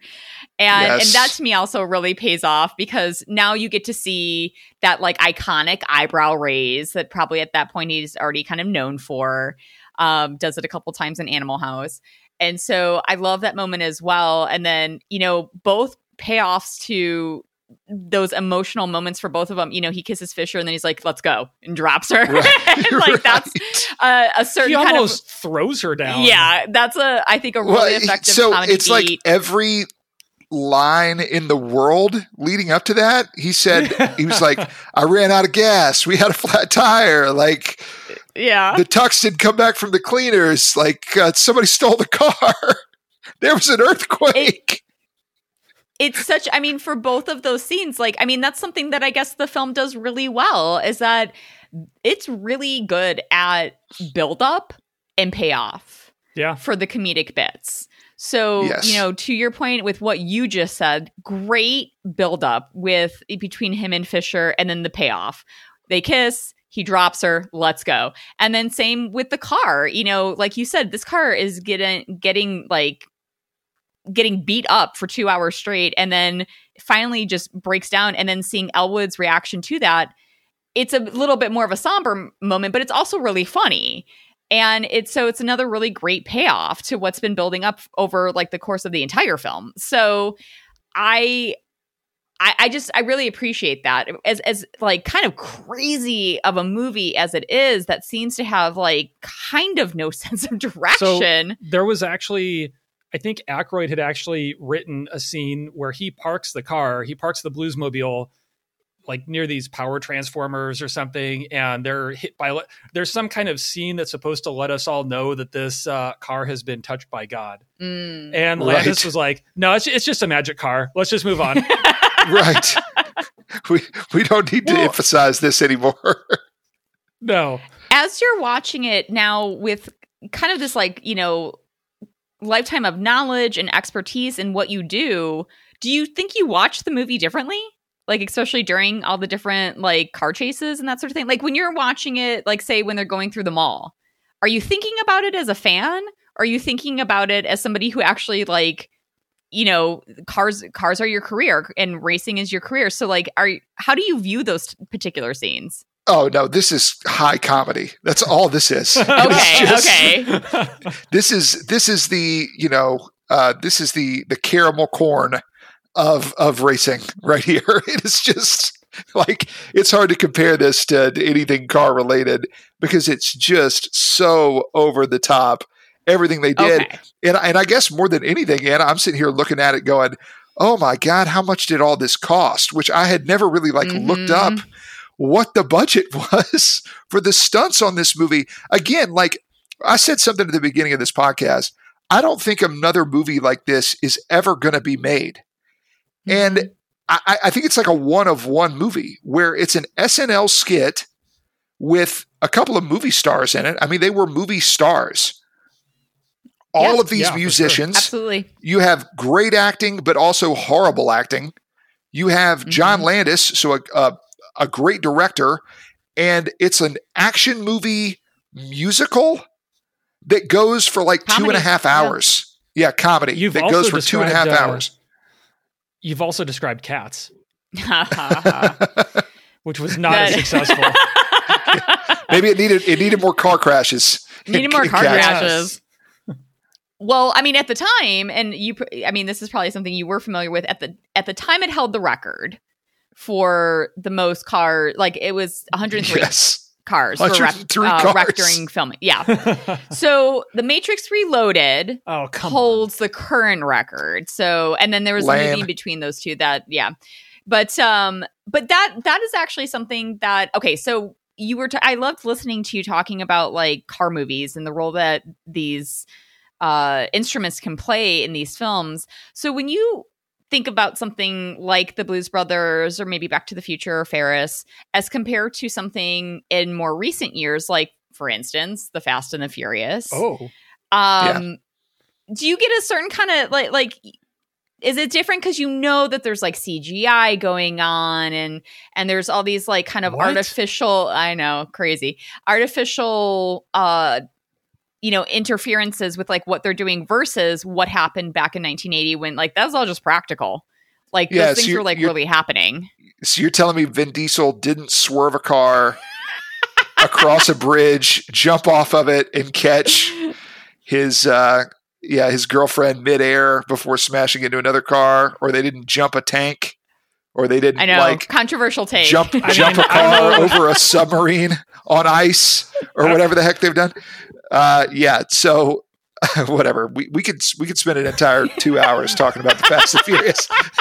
It's it's gone so far off the rails at this point, uh, and I love it, and I love every minute of it. I will watch every one of them. I will be the first one to show up to the theater when it's back in there. It's just so over the top. I feel like at this point they're basically getting like a 17 year old to write the scripts for the uh, Yeah. for the for the plot. Uh, but yeah, it's it's interesting uh, because you're right. Can a car play as much of a central role in something like you know now compared to something like in in the 80s, maybe like a Knight Rider or something, which is basically Mhm, like an mhm. entire show just built around a car, right? I don't know. I, I don't know because I don't feel like cars as a whole. Here's controversial take here by the NASCAR driver. I don't know if cars as a whole hold the same level of like love in Mhm. modern society now. And, and I've had my friends tell me this that like a lot of people see a car the same way they see like a dishwasher, right? Like that's just an appliance Mm. and it gets me from place to place. And you've seen all of the character and a lot of the uniqueness of brands of cars kind of be stripped away, right? Like, what's the most Mhm. popular car in America now? It's like a sedan, and it Mhm. doesn't really have a lot going on. It's like taupe and like white and off gray, and these, you know these colors that like aren't really eye catching colors and so what is the role of a car in society today i mean we talk about like probably if i said 25 years in the future all cars are going to be self-driving would that sound like the craziest thing in the world No. There, Derek's Right. all about it. I so on, Right. on one hand, on one hand, I I grew up, you know, at a time when it was just kind of taken for granted that I learned how to drive on a stick shift, and I felt like that gave me a much different connection to driving than when I just get in, hit the gas, and and I don't have to worry about any of the stuff that's going on in the car. Um, so on one hand, I, I kind of miss that. But on the other hand, driving in Los Angeles, if I just get in a car and it does literally everything for me, I'm okay with that too. hmm But like, yeah, I, I, I definitely hear what you're saying as far as there, there's like a loss of that um, love affair that America Mhm, had mhm. with, Right. with cars, with automobiles. It's not, it's definitely not the same that it used to be. I think Well, that's we think so about, like, fascinating American- what you brought up. yeah well i was going to say about like american graffiti like we talk about um, Yeah. you know, like the first movie that uh, was George Lucas made was Mhm. basically a, a love letter to car culture and like hot rod culture. Right. So, you know, we, we talk about like where we were compared to where we are now. I don't know, And I think we probably have probably crossed the Rubicon as far as that goes. Mm-hmm. It that is so interesting. It's not really something that I had thought about before in terms of especially like cinema or television. And you're right. I mean, I'm thinking uh, American Graffiti is a great example. I'm thinking of Bullitt. Oh, yeah. Um, you Yeah. know, that's another great car movie. And Baby yeah, Baby Driver, Baby Driver Oh, was yeah. a car chase Yeah. movie that was made here Yeah. recently, but but really it wasn't revolved around a car. And Edgar Wright could have Mhm. probably let that happen if he really wanted to, right? Like if he really Mhm. wanted Baby to have like one specific car, he could have done that, and that probably would have still worked in the movie, but he didn't. yeah. And maybe that says something, right? That it's just a car is just a tool. And when we're Mhm. done with this car, we'll get another car, and that's fine. It, it doesn't maybe hold the same symbolic place. hmm Which is now that I'm thinking about it, it is a huge part of like 80s films. I mean, between like like you said, as soon as you say Bluesmobile, we all know what you're talking about. Yeah. If you say the word DeLorean, Yeah. everybody Yeah. goes to Back Oh, to the yeah. Future. So this isn't uh, this isn't cinema, but I will say there is at least one very long running television series that had a car that was a very important vehicle, and that's the um, Impala from Supernatural. oh yes.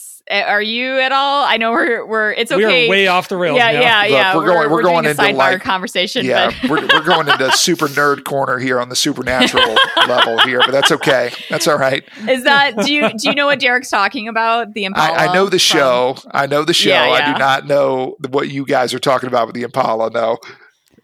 But that's i think derek's right that that might be the one holdout as far as like anything that i'm familiar with yeah. in where- terms of like where the car actually is a character into unto itself yeah, that's the most current thing that I can think of. Yeah. most and and that's an old car. so Mhm, mhm. again, it's like going back to that's that's why it's like its own character almost is because it was like handed out from his dad to him. Mhm. So uh, just like the Bluesmobile. Just well that, gosh that was fascinating i mean think again that's why like we just love when we bring people on the show who have a particular love for a film because they always bring to our attention just things that i'd never thought about Yeah. Um, so I no, here's where I'm curious in terms of like, you know, you mentioned at the top of our conversation, you know, you're from Mississippi and you already had this like affinity for uh, a lot of the music that was part of the film. As somebody who, because I, here's where I come from. I'm actually from the Chicago area, like grew up there. And so I have a particular way of looking at the film. It's very nostalgic for me in terms of like seeing all these different locations. Um, Aykroyd is amazing. He kind of plays up the Chicago accent a touch too much, but it's it's cool. It's cool. um, but uh, you know, so like good on regular guess. yeah, yes. Um, so I love all those different things about it. As somebody who is outside of like that mindset that I would personally have. Like, how did you feel about the way that it portrayed kind of? Because I think of this film actually very similarly to how I think of Ferris Bueller's Day Off. Yeah. In terms of it be ki- being kind of a love letter and of some sorts to the city, um, and really showing it off. So, is that something that connected for you, or it, did that not play as much of a role in why you love this movie? Yeah, I think for me, uh, if I had to say if it was a love letter to anything, it would be to the music, right? To the blues music true. and, and the kind of the stars of the of the movie. Because you're right, even in the moment in 1980, they were probably fading away from stardom, right? Like the the Mhm. pop culture was kind of fading away from this type of music. And and in a way, this is kind of symbolic of like the last gasp of having all these people together, still super relevant, and Mhm. looking back on it now, it's almost like a time capsule for that type of music, which I, I grew up on oldies. That is what my mom raised me on. So uh, for me, I already knew a lot of this music and knew a lot of the people in the movie. And so that's why when it was kind of revealed to me in whatever, 2003, uh, you know, it kind of hit a little harder for me because I already knew the music. Mm. Mm-hmm, hmm No, absolutely. And because you brought this, up, like we're talking about music right now, and you brought up earlier giving due diligence to all of the gentlemen who played the band members and being actual musicians. I mean, as much as like, you know, we're kind of teasing a little bit that Matt Murphy is not much of an actor. I mean, I think that they absolutely made the right choice. And actually, most of them, like Mr. Fabulous, They were like he did yeah. pretty good He- as he far did, as his yeah. Pretty acting good. chops, you know. And so some of them are are, are just fine. Um, they were all perfect. This movie is perfect. Yes, this But- movie but is yeah. terrific. it's it's so good and i i love that they do that i mean last night again when derek and i were watching it and you know we're at the tail end of the movie now and jake and elwood are trying to figure out how they get out of that space to to get away from the cops and they just have the rest of the band playing like well they actually are a real like maybe not a band as like a cohesive band but they are real musicians so they're you know the crowd's getting the better part of it although jake and How elwood dare you? I know. They're no, they're fantastic. I mean, everybody needs somebody to love was the last song we played at our wedding. So like we So I. I love them. They're amazing. Um, but I I really love watching those musicians perform. Like I just thought that, you know, I don't know how you would fake it. You know, I don't know how you would I mean, I well, it probably led it, to the you know, but- believability of like that scene, right? Where basically the Mhm. entire movie is building to that scene um, at the end where they're actually performing on stage, which is why for me, uh, like I guess I've I've I've seen the movie so many times now. I, I'm laughing harder at at stranger parts of the movie, but like Mhm. the entire build up when Cab Calloway is like announcing them coming out for the big performance, the crowd is completely silent and everybody is just sitting there watching, no anticipation at all. And he's like, fresh from their tour of, you know, Nova Scotia, Scandinavia, Europe, Scandinavia, yeah. and, the, and, the, and the subcontinent. you know, like, like I just, le- and then they come out there and he does like the flip and lands Right. and sticks the landing and nobody claps at all. They're not and then he just Not and he impressed. just counts in the band immediately. Oh, it's just terrific. So, I mean, I, I find myself laughing harder at those type of moments. And you're right. Like maybe something uh, when it comes to the casting of this, I, I, got a feeling that was an early decision that they made of like, no, we have to have these people in here. Like, we actually have Mhm. to have musicians. We're going to be doing a lot of stuff with a band playing, and like, you know, Aykroyd and and Belushi can be up there in the front of this, but we actually need a band. Mhm. We, we can't fake the Mhm. band.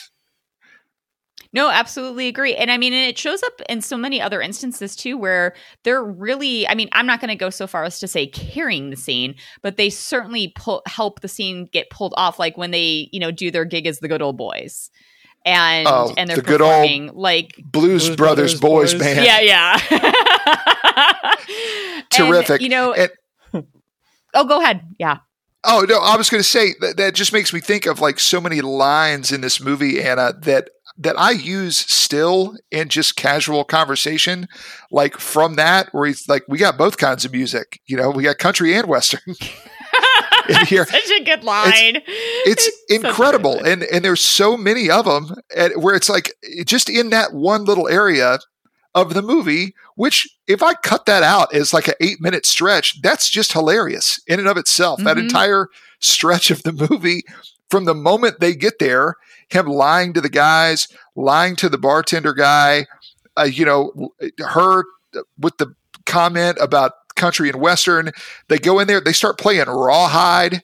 Like that's how mm-hmm. they get the, that's how they get the Which crowd. They do really side. well. I they, can't say that I was ever a, a, fan of Rawhide, but I love that they, performance of Rawhide. They they play Stand by Your Man.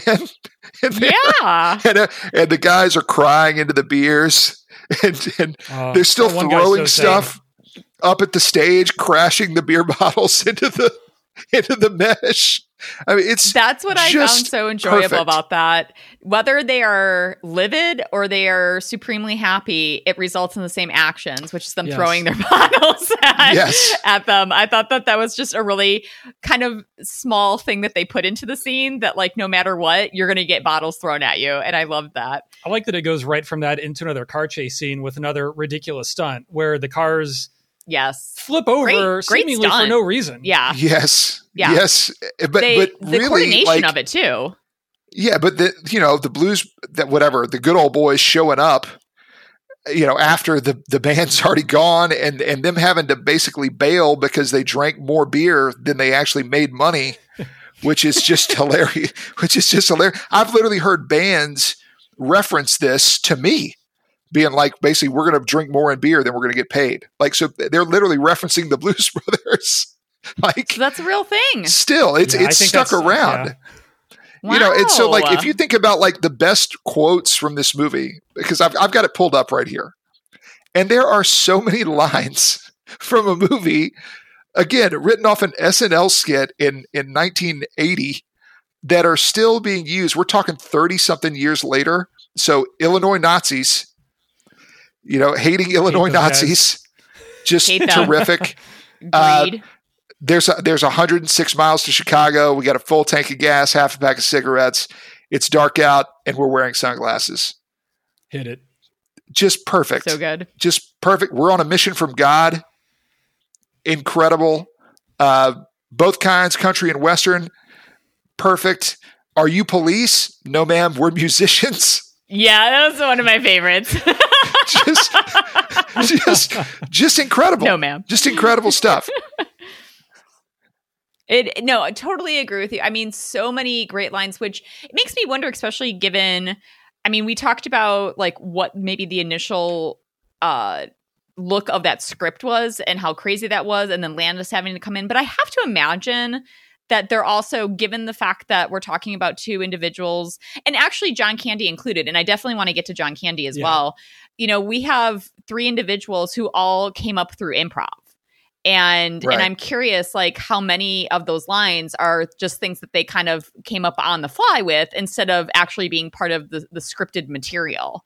Um you know, it's it, but whatever what however those lines came to be, so many amazing lines and that's that's like part of why we love talking about these types of films and especially from this era because there's just something when somebody quotes a line and you know exactly what that quote is from just like the nostalgia that kind of rushes over you and the happiness like yeah we get each other i know what you're talking about like i just love those right. moments and yeah. this film has so many of them it's a deep cut movie right? Uh, because mm-hmm, the, I think mm-hmm. the people that stand for this movie, it it is a love uh, of this movie, and, and I'm clearly one of those. And so I was curious, like, what? The, okay, so this is me talking about it in like a post 2000 context, where this was already an older movie when I saw it, and still mm-hmm. watching it now. It is crazy to think this movie is 40 years old as we're sitting here talking yeah, about it, it now but but I wanted to think like, okay, what did people say about it in the moment, right? And so I looked it up. So Siskel and Ebert. Here's Gene Siskel, his review. He gave it four out of four stars. Yeah. Wow. He gave, he gave That, it like, four out of four stars. I he was really nervous that you were going to say something awful about No, I was I was actually more flabbergasted that it was so positively received because I thought it would Me be kind of a cult hit. And he said Yeah. The Blues Brothers is the year's best film to date, one of the all-time great comedies, the best movie ever made in Chicago. All are true, and boy, is that ever a surprise! Yeah. I Gene Siskel. I, I, yeah, I like that acknowledgement that he's as surprised as anyone else that he loves this movie as much as he did. it's definitely a much much better movie than it ever deserves to be based off if if you just look at like yes it's based off of an SL, an SNL skit and not even really like some of the other movies that transferred over were kind of like longer running skits where sure it makes sense that they this this wasn't really like that it's Mhm. just it, it really is like this lightning in a bottle kind of uh, movie I agree. And I mean, I think that between the Siskel review and what we have all been talking about up to this point is that yeah, I mean like there's so many things that like from a critical eye you can kind of tear apart, lack a plot, you know, like we've all talked about, you know, it going maybe a little bit longer than it really needs to, things like that. But like, it's one of those things where it's like, despite, despite all those things that you might look at with like in a cerebral way, it's just a great movie. It's just a fun movie. You can't help but yeah kind of be taken away by it. So I really appreciate that Siskel recognized it for that because I think that that's something that it's very easy for somebody who considers themselves a critic. I mean, there could be a lot of things that as a critic you would you would tear apart. yeah And so I really appreciate that he understood what this film was supposed to be. yeah Well, it's joke. hilarious Yeah. to me to think about Gene, like Gene Siskel sitting in like a quiet room watching the Blues Brothers, and here's here's Belushi and Aykroyd like sitting at that fancy restaurant, and like you know just stuffing the rolls in their mouth, and and Belushi like leaned over to the man, being like, "How much will your women?" and like Gene Siskel sitting there being like, "This is the best movie of the year. This this is cinema." this is four out of four stars. That's amazing. I bet he watched it and had a real hankering for four fried chickens and a Coke afterwards. Four fried chickens and a Coke. I forgot about that line. That should have been in the lines. That's incredible. I mean, I I love that. I and you know that makes me so happy that obviously it has a tremendous following, but that it was recognized cuz like here's the thing, is like not it, it- film in itself is just so subjective, you know. I mean, you can't really compare something like the Bru- Blues Brothers to uh, you know, I don't know, like The Eng- Godfather. the Godfather, the English Patient, you know, something like that. And and it doesn't have to be. It can be appreciated for exactly what it is. Yeah. And in particular, that's why, you know, I I imagine that like probably your interest in film is like has a wide scope. I tend to lean towards comedies because I appreciate what they're able to accomplish, which is, you know, getting people to kind of forget about whatever is going on in their lives and just like have a laugh and have fun. Yeah. And I think that that's a lot harder than people give comedies credit for. There are excellent. I mean, The Godfather obviously is an excellent movie that we will watch again and again. Sure. But when I watch a movie like The Blues Brothers, I just feel good. Like Mhm. it's it's that nostalgia Right. factor. It's just a fun movie. But that's the power of like a really great comedy is that you can watch it all the time. Whenever you watch it, you just feel a little bit better about your day. Mhm. Yeah. Yeah, in, in a way, this was the most SNL movie ever made and the least SNL movie Yeah. ever Yeah. made. From, from from a budget standpoint and a like over the top car crashes budget like production scale probably the furthest thing that you would think of from an SNL movie and then in a way it's the most SNL movie because it's basically just a composite of a bunch of sketches like each Yeah. one of these scenes is like a sketch which like hey we got Ray Charles in here for a sketch hey we've got you know Aretha Franklin in here for a sketch hey, we've got the nun and Cab Calloway in here for a sketch.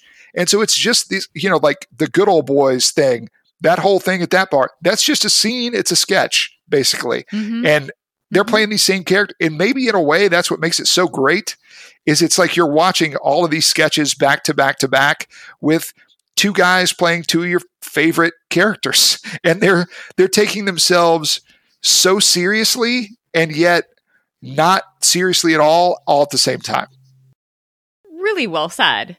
Tommy Joe, this has been just Thank you so much. a, to- a tremendous, a Yeah. tremendous we're- time to go ahead. we're we're, ta- we're talking about a movie that was selected just to end on this i know we're about to wrap things Yeah. up uh, this is me doing my wikipedia research real quick and i had to double check this because it sounded so crazy but we're talking about a movie that's based off an snl skit and this past year it was selected per, pers- uh, preservation in the national film registry by the library of congress so As it should be. we're talking about a movie that is culturally significant to the point that it is actually going to be preserved for future generations in the Library of Congress.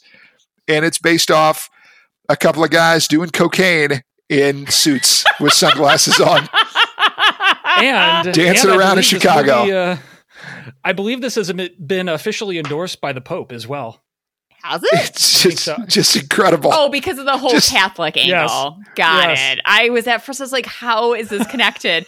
Although I do uh, remember when they first walk into uh, Sister Mary Stigmata's office, Yeah. there is a, oh, no, no, no. Actually, it's not her office. Oh, wow. Okay. So it's another, it's when they go talk to, um, is it, what is her name? It's not Mrs. Toronto, Mrs. Tarantino. The- Tor- Torrentino. I Torrentino. just call it Toronto, Miss Toronto. Um, it's on her wall, actually, that there's a picture of Pope John Paul II. Perfect. And I remember thinking, Yeah. wow, okay, that's an interesting little thing There you go. to have into it. But well, Tommy Joe, thank you so much for being part of the show. You have been just the most tremendous guest. We've loved talking to you. Uh, you know, always welcome. If you have any other 80s movies that you happen to love, you let us know. Would love to have you back on. Um, and in the meantime, just curious if you want to share with our listeners any events that you might having might have coming up soon. We'd love to hear about it. Oh yeah. Well, first of all, thank you guys so much for having me on. And the problem here is that I love too many movies, uh, but this one was one uh, very, very near and dear to my heart. So thank you for letting me uh, kind of chat about it for the for the last hour and a half. But uh, we've got Talladega coming up this weekend with the race team. So for any of you guys that might be casual NASCAR fans or, or maybe not fans of NASCAR at all. Uh, one of our biggest races of the year is at Talladega. So I know a lot of people know Talladega Nights uh, and the Ballad of Ricky Mhm. Bobby. Well, we're running that track next weekend uh, with NASCAR. We'll be down there. So uh, I guess it'll be this weekend as the pod airs. Uh, we'll be racing on Saturday afternoon. So you can check us out. Number 44 car in the Xfinity Series on Saturday. That's fantastic. We wish you all the best with your race and the rest of your season. And thank you again for being on the show. Yeah, thank you guys. All right. What a fun conversation. Wasn't that just so great? That He was, amazing. Thank you so much, Tommy Joe, for taking the time to talk about such a great movie with us. It was just an incredible time. It really was. He was just so fun and yeah, had a had an awesome time with him. All right. I mean, this this is just a silly, silly question to ask. You must ask it. So I must ask it yeah. though. Derek, would you watch this film again? Yeah, I'll watch this movie. I could. Yeah, I will watch it again for sure. I know you will. Yeah. Like, I mean, in the very Enthusiastically. enthusiastically. I mean, it is. I this is fun. I mean, this is fun for me because, you know, very early into our first season, we covered one of my tops, The Goonies. Yeah. and so I had a lot of affection and emotion around that, and it's awesome that we could do that for you. to give you a sense of how long this has been a favorite movie of mine, it was many years ago, decades ago, when I was at a party in the desert with friends in Arizona. And oh boy, that just sounds. it sounds it sounds sketchy, but uh, someone asked the question about favorite movies, and this was a crowd that was, you know, it was a different time with all the, uh, you know, your grunge and punk and, and su- such. So when my answer was the Blues Brothers, it was met with just laughter and mocker mockery. And you know what? I stand by that answer then. I stand by it now. and you know, where are those people now? Probably nowhere because they don't like a great movie. Maybe still in the desert. I don't know. yeah it's a it's a great film um for me i think it has taken on greater significance just because it's something that I know you really love. And it's something that I've always been familiar with, you know, having grown up in the Chicago area. Like Yeah. it, it is a really popular movie and um my dad loved that movie and it is very nostalgic for me watching it. Yeah. Uh again hearing that like slightly over the top Chicago accent that Aykroyd puts on. Uh No one else fun. no one else really has that heavy of an accent and they're all also in Chicago. I I know one person. Okay. Not, I mean, not even my dad had that strong of an Oh, accent, but I, I- know I know one individual Okay. who who has something very akin to that. But uh, otherwise, you know, but it's fun. I get it. I don't I don't take it as an offense by I any means. It wasn't as far as like the super superfan skit on NS- SNL. Yes, But it was that like- one's fun too. I don't Yeah. I don't get a like some people. I don't know. That's an interesting question. Like if people get like offended by others who try to mimic their accent. I I don't. I think it's fun. Yeah. You know, it's all just for fun. So okay, listener call to action. I know what mine's gonna be. Okay. I mean, I'm I'm doubling down on what I was asking earlier. I want people to tell me if they know the story behind the Gary Houston photo in IMDb. like that's that's my call to action. You know what what happened? Why that's there? Let me know. That that's a good one. Um yeah, I can't I can't top that because when I saw that picture, it it uh it kind of blew me away. Right? Yeah. I need to know the story behind that. But Yeah, I uh, so my call to action though will be if you please let me know if you have successfully jammed your car into reverse and gotten it to perform a backflip. And if no one responds to this call to action, I'm just going to assume no one's done it. So, to get in touch with us, you can do so through Facebook, Twitter, or Instagram. It's the same handle for all three at 80s Montage Pod, and 80s is 80S. Mm-hmm. Okay. I mean, I'm so excited for this next one because this is now we're going back to like one of my Okay. top films. I was so hyped up for the Blues Brothers that I honestly don't even know what it is. this one goes to 11. Oh, this is Spinal Tap. Yes. Okay. I am so excited. I I do remember watching this. You do love this movie. at such a young age and just finding it absolutely hysterical. Love the humor, love everything about it, honestly. So I am so stoked to cover this one, and that will be coming up in two weeks' time. So thank you for joining us, and uh, we will see you then. All right.